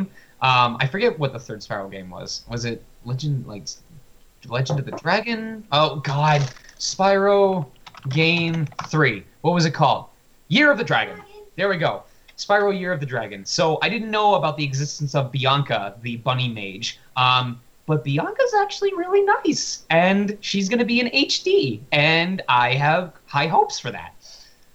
i'm super excited but i, I i'm hoping that it will come to the switch i i, It I really I want it on the switch. Didn't it, Nintendo already messed up? They like had that thing, or someone posted a tweet on Nintendo UK that said pre-order um, Spyro Trilogy from like GameStop now, and Yeah. Oh, really? Yeah, no, it's yeah, coming. then why hasn't it been announced yet Timed exclusivity. because it wasn't supposed to be.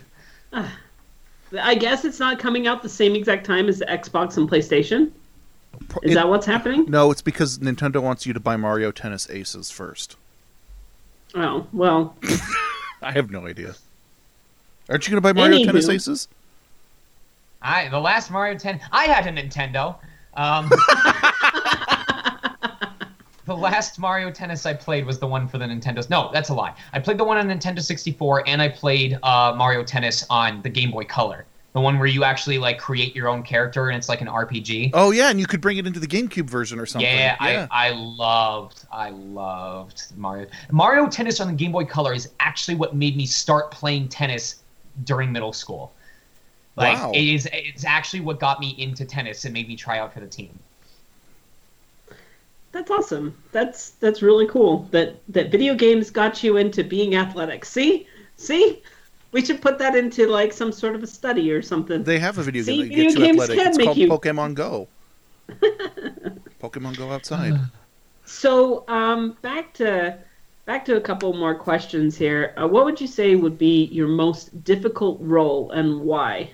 Oh man, I mean, I hate to go. I- I'll give another example because I don't want to just cop out, but easily Revali was the most frustrating role that I have done to date. Um, it just, I, I thought I knew exactly what he was going to sound like, and it was completely different, and I had to start from square zero and work my way back up to understanding him as a character. And I, I cherish that it happened with Revali because I loved him too much to give up on him, even though literally this is how bad it got. During the first break that we had for that recording, the first recording session for Revali, I cried to my mentor over the phone because I was so distraught at how much how much I was struggling versus how well I thought I was going to do, and I was scared that I wasn't going to be able to give Revali the performance I knew he deserved. But because I loved him so much, it forced me to walk back into the booth, like put my emotions in check, be ready to play, be ready to rely on my director, trust that they want only the best out of me. It, was as frustrating as it was. I, I'm glad it happened with him rather than anybody else. Um, so outside of that, I'm gonna scroll down, scroll down, scroll down. Let's see. Uh, Mobile Suit Gundam, Orion's Array Persona 5, Smite. Hmm, really, really difficult roles for me. That is that is that's a rough question. Like, because because normally you're not to get cast for a role unless you're a really good fit for it. Um, sorry, sorry for stalling for time. No, no, it's fine. I think part of No, part you're of the- fine. part of the impetus behind that question is, um, you know, I've seen I've seen interviews with um, other people. Uh, Okay. Like uh, like Kate Mulgrew, where she was like she was Janeway, right, in Star Trek Voyager, and she she didn't struggle with the role so much as much as like at that point in her life there was a lot of stuff going on. It was really hard for her Mhm. to carve family time, um, you know, work time, prep time, and stuff. So for her, it was like a personal challenge to overcome all of Right. it. So it doesn't have to necessarily be like you didn't So- do the voice the way you wanted or something, you know. for an anime, I'll do one for an anime and for a video game. For an anime, um, I, I, it really took me a while to really get in my element as Dante Mogro in uh, Gundam Iron Blood Orphans. Um, because Gundam is a very serious series. It's about basically kids being thrust into war. Um, and I'm not. Gundam wasn't one of the series that I watched a lot as a kid, so I didn't have a lot of the series back uh, backstory to guide me into the atmosphere of, of how those characters typically talk. Dante was also a, a deeper, older pitched role. And so, just between not having as much knowledge of the series and not having a lot to identify with uh, in terms of connecting to Dante, it took me a little longer to really get a feel for him. And I, I, I hope that didn't affect the performance very much. For video game, is um, a, a niche game called Akiba's Beat. Um, that was for, I think it was for PS3 and Vita and stuff like that. Akiba's Beat and Akiba's Trip. Because in Akiba's Beat, I was brought in to record like a bunch of side characters because there's so much VO in that game.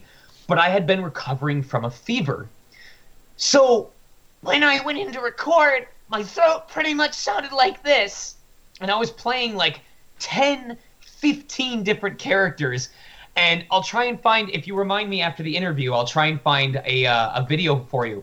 But there is a, um, there's a scene that's basically a parody of Yu-Gi-Oh! And I play this school kid who's trying to challenge the main character. But because my throat is like totally torn by this point, I sound like this the entire time. Oh It's no. it's I was so ripped uh, in in my vocal cords. By the time I was done with that session, I called my my then fiance to tell her that I was heading home, and I could hear my voice disappearing as I talked. Oh no! It took a solid week and a half for it to fully recover. oh no! so let's- let's turn this Do they have remedies and stuff like that to like help Oh, I out was with I was voice? I was chugging tea. I was taking throat coat. I was doing everything. Ah. I'm imagining little coats for throats now. Um, so what's what's been the most fun role you've done and why?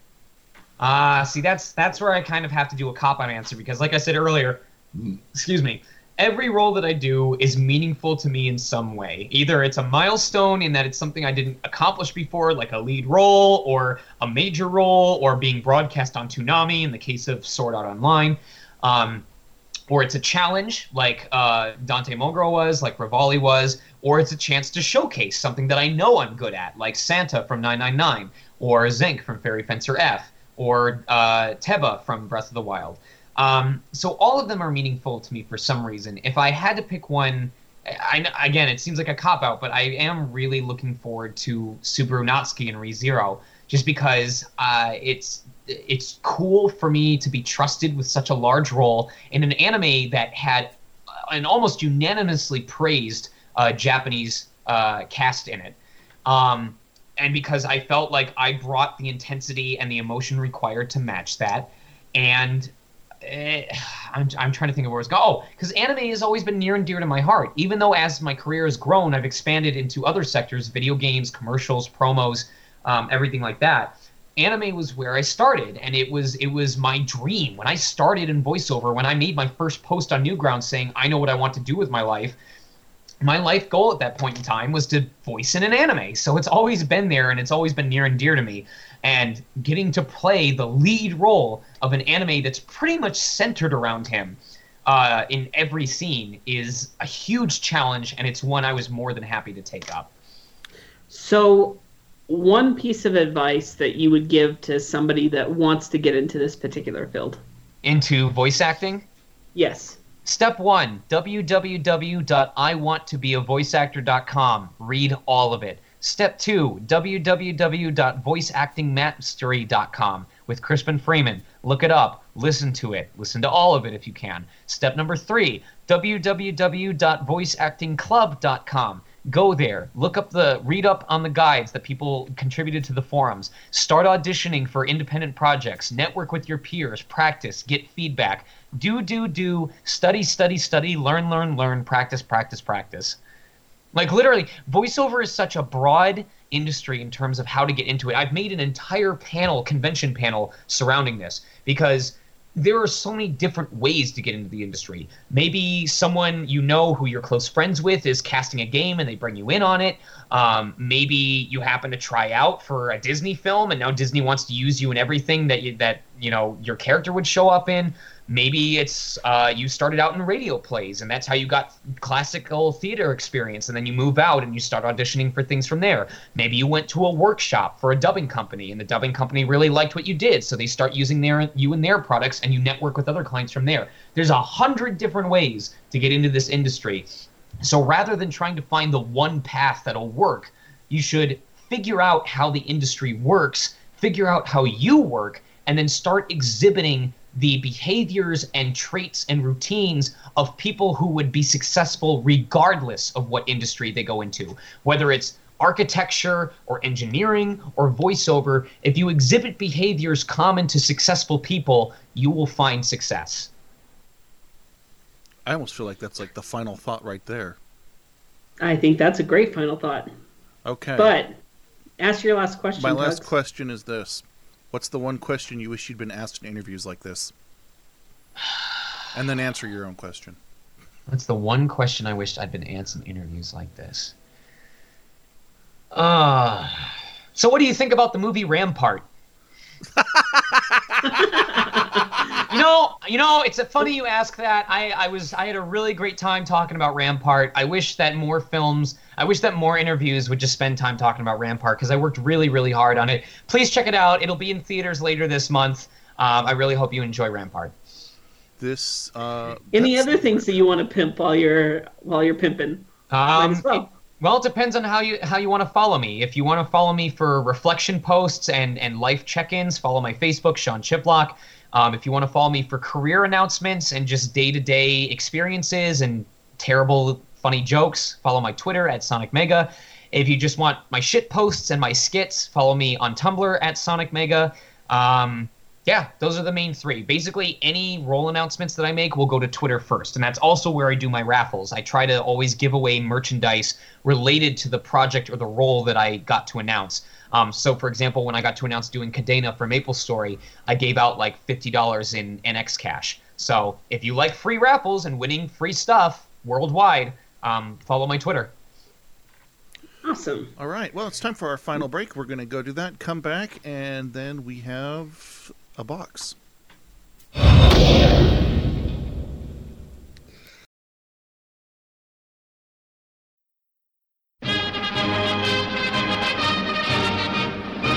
You're listening to For What It's Worth.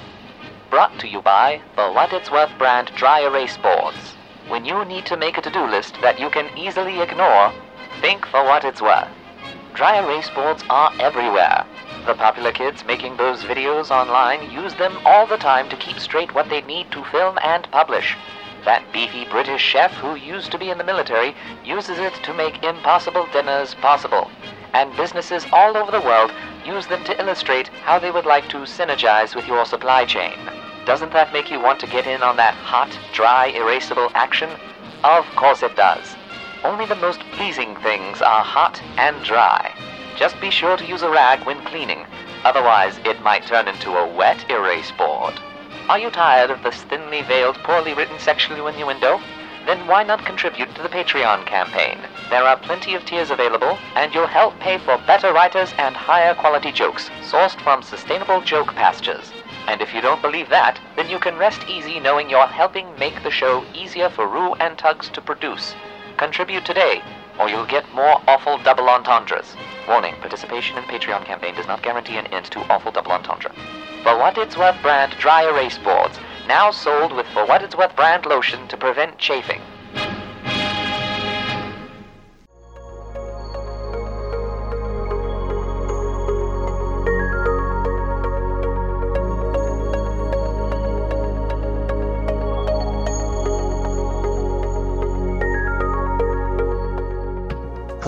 Welcome to Get Psyched with Dr. Nuka. What would you do if you could be invisible for 24 hours? I want you to really think about it and be totally honest with yourself. What would you do if I gave you an invisibility ring that for 24 hours ensured that there would be no consequences for your actions? No one would ever know it was you, and you could be 100% guaranteed that you would get away with whatever you did. No jail, no punishment, no one would judge you because no one would know. And again, I want you to really think about this and be totally honest with yourself. Okay? If it makes you feel better, I've asked this question to hundreds of undergraduate students in my classes who wrote their answers on a piece of paper without their names on it, so there's no way I could tie their answers to them, much like you right now. There's no way for me to know that it was you thinking this. The most common answer my students gave was that they would rob a bank. Other popular answers were that they'd steal something. Others said that they'd stalk or spy on someone. Some admit that, yeah, if they had the chance, they'd scare or torment or harass someone they really hated. And yeah, some of them said that they'd commit murder if they knew they could get away with it. Now, be honest, were you thinking along those same lines too? The question addresses a topic that's been at the heart of social psychology for more than half a century the topic of de individuation. To understand de individuation, you have to first understand just how much of your behavior is dictated by social norms, the written and unwritten rules of how people are expected to behave in our society. For example, you wear clothes when you leave the house because of social norms. You know that if you don't, you'll be mocked or looked down upon or even arrested. You act polite in the store because you know that if you don't act polite, people will think you're an asshole, and we typically don't like to be thought of that way. You bite your tongue and resist the urge to insult or hit someone you hate because you know that if you do, there's a pretty good chance there's going to be some consequences for it. So, what happens when you take those consequences away? What happens when you are no longer tied to your behavior? How does your behavior change when people can no longer punish you or retaliate against you? This is de individuation. It happens more often than you think, and when it does, it offers a chilling look into human nature. So, when does de individuation happen? Well, it happens when you put on an invisibility ring. Now, granted, none of us actually has an invisibility ring, but we can put ourselves in situations where we have the same sort of anonymity that an invisibility ring might provide. For example, we can wear a disguise, a costume, or a mask to hide our identity. In doing so, we become functionally anonymous because no one can tie our actions back to us. Another way is to be part of a large group. If you're out by yourself and you throw a brick through a window, it's pretty obvious who the police are going to go after. But if you and 10,000 people walk down the street smashing windows, who are the police going to arrest? Can they even figure out which actions are yours? For decades now, psychologists have done experiments showing exactly what happens when you de individuate individual people. For example, in one study, participants were assigned to either wear their normal clothes, to wear a nurse's uniform, or to wear a KKK style hooded robe, one that hid their face. They were then put in charge of deciding how much electric shock to give a person who was trying to learn a set of words. In other words, how much punishments do you give them for every mistake they make? The catch was the participants were told that other people were watching their behavior. The result? Participants who wore the KKK style robe, the one that hid their face, remember, gave much stronger shocks on average than the participants who wore the nurse uniform or the participants who wore no costume at all. In other words, when participants knew that no one watching could tie their actions to their identity, they were a lot more aggressive. In another, more light-hearted study, psychologists recorded children who were out trick or treating on Halloween. They set up the study at a number of houses around their city. At each house, the setup was the same a researcher would open the door and greet the children. The researcher then said that they had to leave for minutes, but they told the kids they could take one piece of candy from a bowl that was sitting on the porch. The researcher then closed the door and left the children alone on the porch with the candy, although their actions were being secretly filmed. The question was would the children take more than one piece of candy, which would technically be stealing? The results showed that the most honest children were the children who went up to the porch by themselves and who wore a costume that did not hide their face. In this case, only about 8% of these children took more than one piece of candy. Why? Because the researcher had seen them and would know who they were if they uh, found out that the extra candy had been taken. Now, who took the most candy? Well, it was the children who came up as part of a group of children, not by themselves, and specifically those who were wearing a mask that hid their face. In this case, 58% of these children that is, more than half of them stole extra candy. Okay, so shocking people and stealing Halloween candy, what does this have to do with furries? Well, it's worth pointing out that the vast majority of furries spend most of their time interacting with the fandom online. And if there's one place where de individuation happens, it's on the internet. The internet essentially allows people to interact with one another in the absence of the sorts of social norms that govern our face to face behavior. In the real world, you probably wouldn't insult a complete stranger who was just standing in front of you, because that stranger could respond with negative consequences for you. They could make you feel guilty, they could threaten you, they could even hit you. But online, well, you can say whatever horrible thing you want to someone and avoid the risk of having your face punched in. Couple this with the fact that you can even use nicknames or, in some forums, be completely anonymous, and you've pretty much got your own invisibility ring. You can do whatever you want, and no one can tie your behavior to you. If you've ever wondered why so much bullying and bandwagoning happens on the internet, both targeting furries and within the furry community itself, this is why it happens. It's because most of our app interaction takes place online, where everyone is, to at least some extent, de individuated. The take home message is this anonymity and de individuation can be incredibly liberating Fursuiters will tell you that they feel empowered to be silly, wacky, playful, and more social than they otherwise would be, precisely because their fursuit gives them that sense of de individuation. And indeed, there's furries in some countries where the anonymity afforded by the internet lets them express their interests without the fear of being persecuted. But de individuation is a double edged sword. It allows our true nature to show through, which can include some of our nastiest, most brutish impulses. The next time you're online, it's worth keeping that in mind. What exactly are you doing with your invisibility ring? This has been a quick look at de individuation. I'm Dr. Nuka. Thanks for listening, and I'll see you next time on Get Psyched.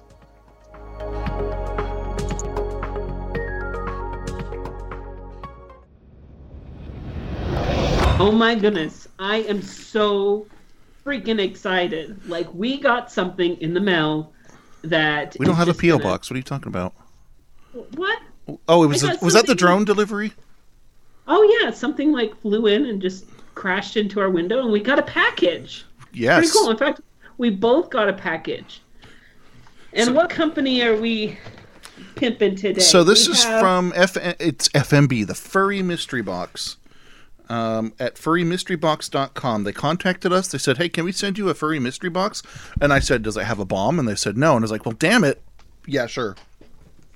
so What? Did you want to, like, send it to me and get blown up? Well, then I'd own the show, nice. right? No. Um. So, so opening this box, um, I I, I pre I pre sealed or pre broke the seal. This it's a black box. It has a fox with a question mark on his head, some paws. It's actually a really cool box, and it says, "Warning: contains pure awesome." So I I like the little um, the paint and the little um, paw prints on the side. The one critique that I have about the box itself is it does have their logo on it, which is really cool. But I think that name branding is super super important, and so I would probably recommend somewhere putting on there the name of like the company itself.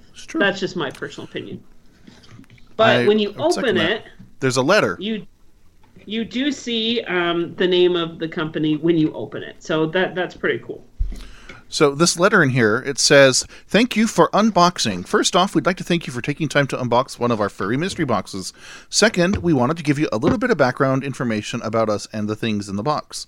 The team behind Furry Mystery Box have helped create swag and merchandise for various conventions over the years. We have a ton of experience manufacturing all kinds of items and have applied that knowledge to producing these boxes. Everything that you find in this and future furry mystery boxes are actually created by us or by other contributors to the box. Nothing that you find in them will be mass produced items that were purchased from a retailer. They are created by members of the fandom for the fandom. That being said, we have the capacity to manufacture some pretty wild things, so look forward to seeing them. We hope you enjoy your swag, the Mystery Box team. Furry Mystery Box team. So, first So item you got, I'm Ru. gonna pull the first item out, and the first item is let's see, it's a uh, it's a poster of a horse that ha- is holding apples with two furries behind him that looks like that they want to either eat the apple or eat his apples. His horse apples? Yes, his horse apples. And then there's a cock that's on the side. A cock? Well, uh, yeah, there is a cock. Did you see that poster? Yeah, it says guest artist Dark Chibi Shadow. So cool. There's a backing piece of paper in there, but it's, it's sealed. Uh, the- oh, I didn't even see that. Yep. So uh, the next two small items. Let's see here. We've got a keychain um, from Ringtail Cafe Productions.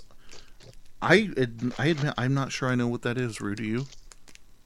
What the possum? It, I, know it's a possum, but it's stylized. Does it after anything specific?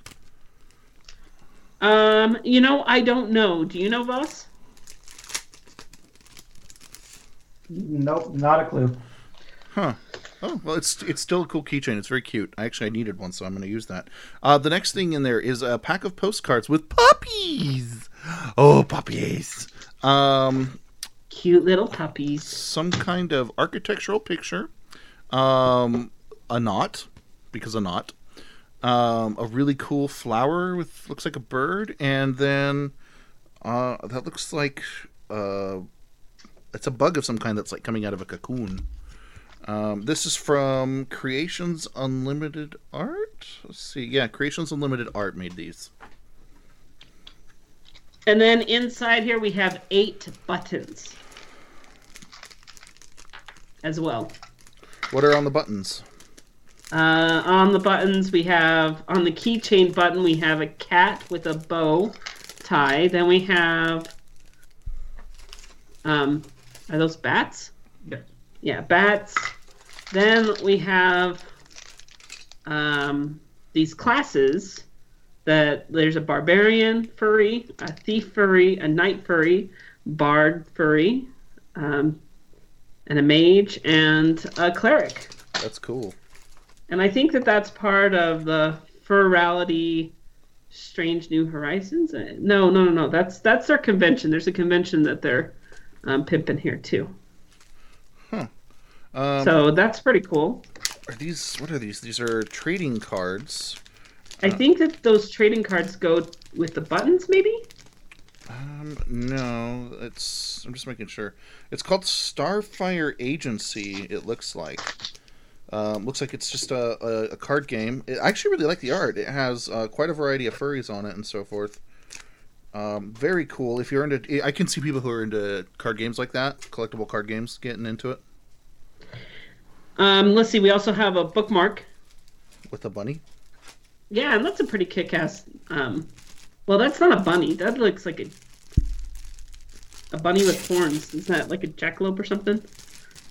Possibly. I'm opening this other thing now. Actually, um, is this a bandana? Oh, you, what is this? the bandana? It is the a bandana. Bandana is my favorite. Oh, look at that! So it's a bandana with a fox and then a winged fox with kind of like a Mayan tribal print. I'm gonna I'm gonna say that it has to go along the lines with Coco, and it's a, a spirit animal. Yeah, I like that a lot. I think James would just I mean Ink would get a kick kick out of that. A kink, yeah. Uh, there's a postcard for Furality, which is a con in Cincinnati, Ohio. And we have the T-shirt. Yes. Now this is the oh there's oh there's buttons and more stuff in here. What is this? Oh wow, there's more buttons hiding underneath it that just fell out. So oh yeah. Anyway, the shirt. Let's look at the shirt. Party animals. And it has a blue husky on it. Oh my god, this is lovely.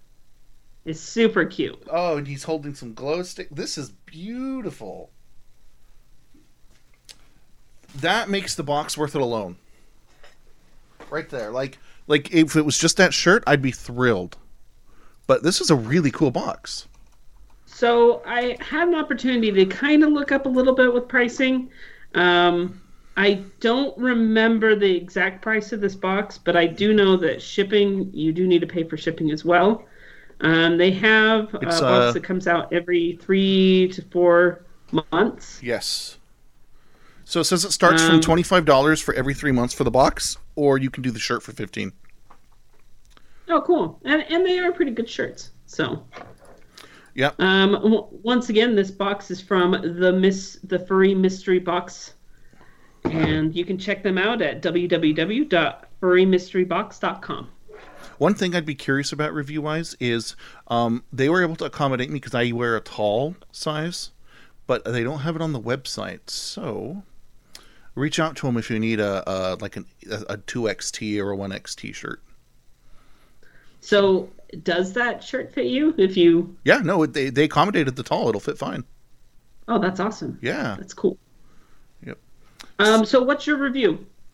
Um, I you, know what I I have never actually received my own personal mystery box. Um, I know that you've gotten like loot crates and stuff through, and there's sometimes some cool stuff in there. But I really actually do like that in the letter they said that it's not mass produced stuff. It's stuff that is produced just for the box. I think that's really cool, and I really I really do like the art and stuff. And it's a good mix of toony, realistic um, photography, animals, like all over the place. I love it. I think there's a lot of heart in it, and um, if you've got the spare cash. I say give it a shot. You know what? If get one, if you don't like it, you don't have to keep the subscription. But you know, I'm delighted by what I got in this box. In fact, I've just picked up a new shirt, so I'm thrilled.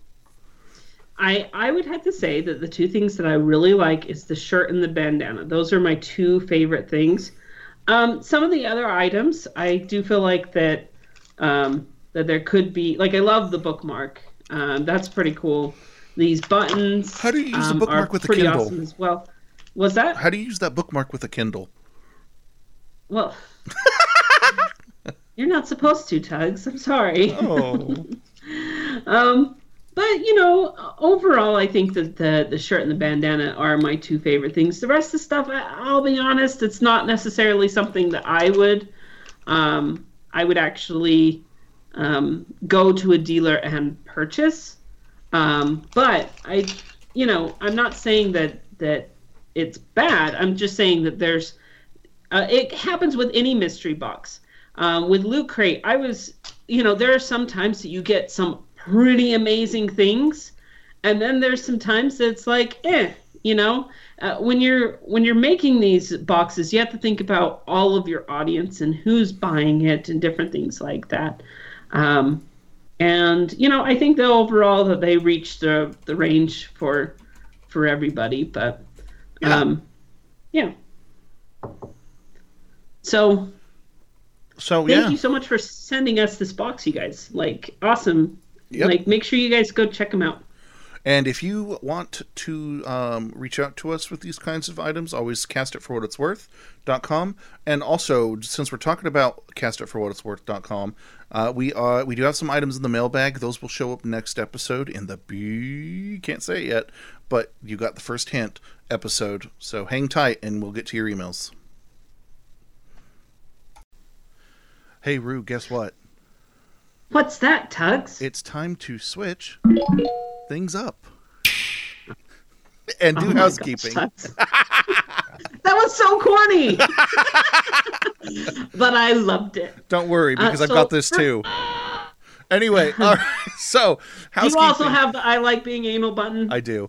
Um, housekeeping. So we want to thank our cast. We want to thank Voss for being awesome and helping us out, showing up uh, on an unusual day for our recording schedule. It all worked out. We also want to thank Fire Breath. He does our opening lines for now, um, and is just super awesome. When I say for now, he's going to take a short break soon, and we'll have a temporary announcer. More, more coming on that. And I want to thank you, Tugs, for being awesome and amazing.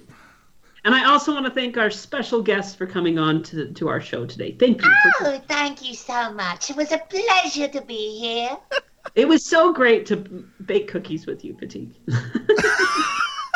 All right, all right. Now take the dough and put it in my oven. Oh my god, that's great. Ah, we should just have him do our housekeeping. How about that? we could. Um, so also make sure to comment on the site. We appreciate it. We're lonely on the site. It makes it look So like people listen to the show. Exactly. Exactly. Um, social media at for what it's worth, for what it's worth on Facebook, and plus for what it's worth on the Google Plus. Uh, We're also on good old Telegram. Yes, so we have a Telegram If you want to join, please message us. Um, you can send us an email or send me a message at, at Wine Red Fox. Yep. And also, if you like this episode and you want to share it, share it. Tell a friend. Tell them to listen to the show. More people listening means potential victims for our money extraction operation. All right, guests, this is your time. Anything else that you want to say? Oh man, thank you guys for having me. First of all, I'm I'm really I, I love what you guys are doing here. I love this ridiculous soundboard that you have. Um, but yeah, I I appreciate it, and I would definitely hope to get more involved with the community in the coming months and years. Um, so hey, if you guys are a furry indie creative and you're trying to look, you're working on an animation or a game, and you need some help with possibly adding voiceover or looking at different ways of adding voiceover, whether it's extensive or minimal, feel free to reach out to me. I'd be happy to hook you up, help you set up an audition thread. Um, I want to help the the fandom in general uh, and its mainstream progress uh, be quality. I want more people to be able to not be afraid that their game isn't going to be taken seriously just because it features anthro characters. Um, and I want to be in your corner. So uh, let me be your middleman. Invite me to your conventions. Pay attention to me. Buy my merch. I don't have merch, but buy it. I don't have merch, but buy it. All right. So Here's a sneak peek of the next episode of For What It's Worth. Since I've moved here to Utah, I've, I co-founded the Gay Chamber, Gay and Lesbian Chamber of Commerce here for Utah. Uh, I was co-chair for SAGE, which is Service and Advocacy for Gay Elders. It's from Cody. Dear cast of Fowa, Mr. Sanders, what have you been teaching poor innocent Ru? Someone that's kinky is not necessarily leather, and sometimes someone that's leather is not necessarily kinky. I know a lot of guys that get into the gear and all the things, but you know, when when it comes right down to um, the way they play or the way they have sex, um, they don't really um, identify or function within the boundaries of BDSM or or kink. So in my head, I want. I'll tell you what's in my head, and then you can correct it. But I want to know what does a sex dungeon really look like? Because in my head, it's kind of like the end of Pirates of the Caribbean with like torches on the wall and like cobblestone floors and maybe like a cobblestone textured wall and someone like on a wheel getting tied up and the shit beaten out of them. When you when you run up against the conservative culture, how do you how do you deal with that? Does it make you ragey? Mm, well, it was a naughty party that I was at, Okay. and I was I was out sitting in a um, I was in a sling type thing, and people were doing some naughty stuff around me. A blowjob where someone sucks on my enlarged clitoris sounds nice. Um, from what I've been told, there are no tiny condoms that will um, quite literally cover it. So I feel lost on what to do, who to talk to, and where to go and look. You know, when I was an 18 year old boy and this, and I saw my friends uh, sh- shriveling up and dying in front of me, um, it was a very scary thing. Um, I know that um, golden showers is something that um, you're highly interested in. Yeah. Why are you interested in it? See, here's the, here here's why I'm like a little bit hesitant to answer is because my brother listens to this show and I know he's going to listen to this. And I know he's not going to care.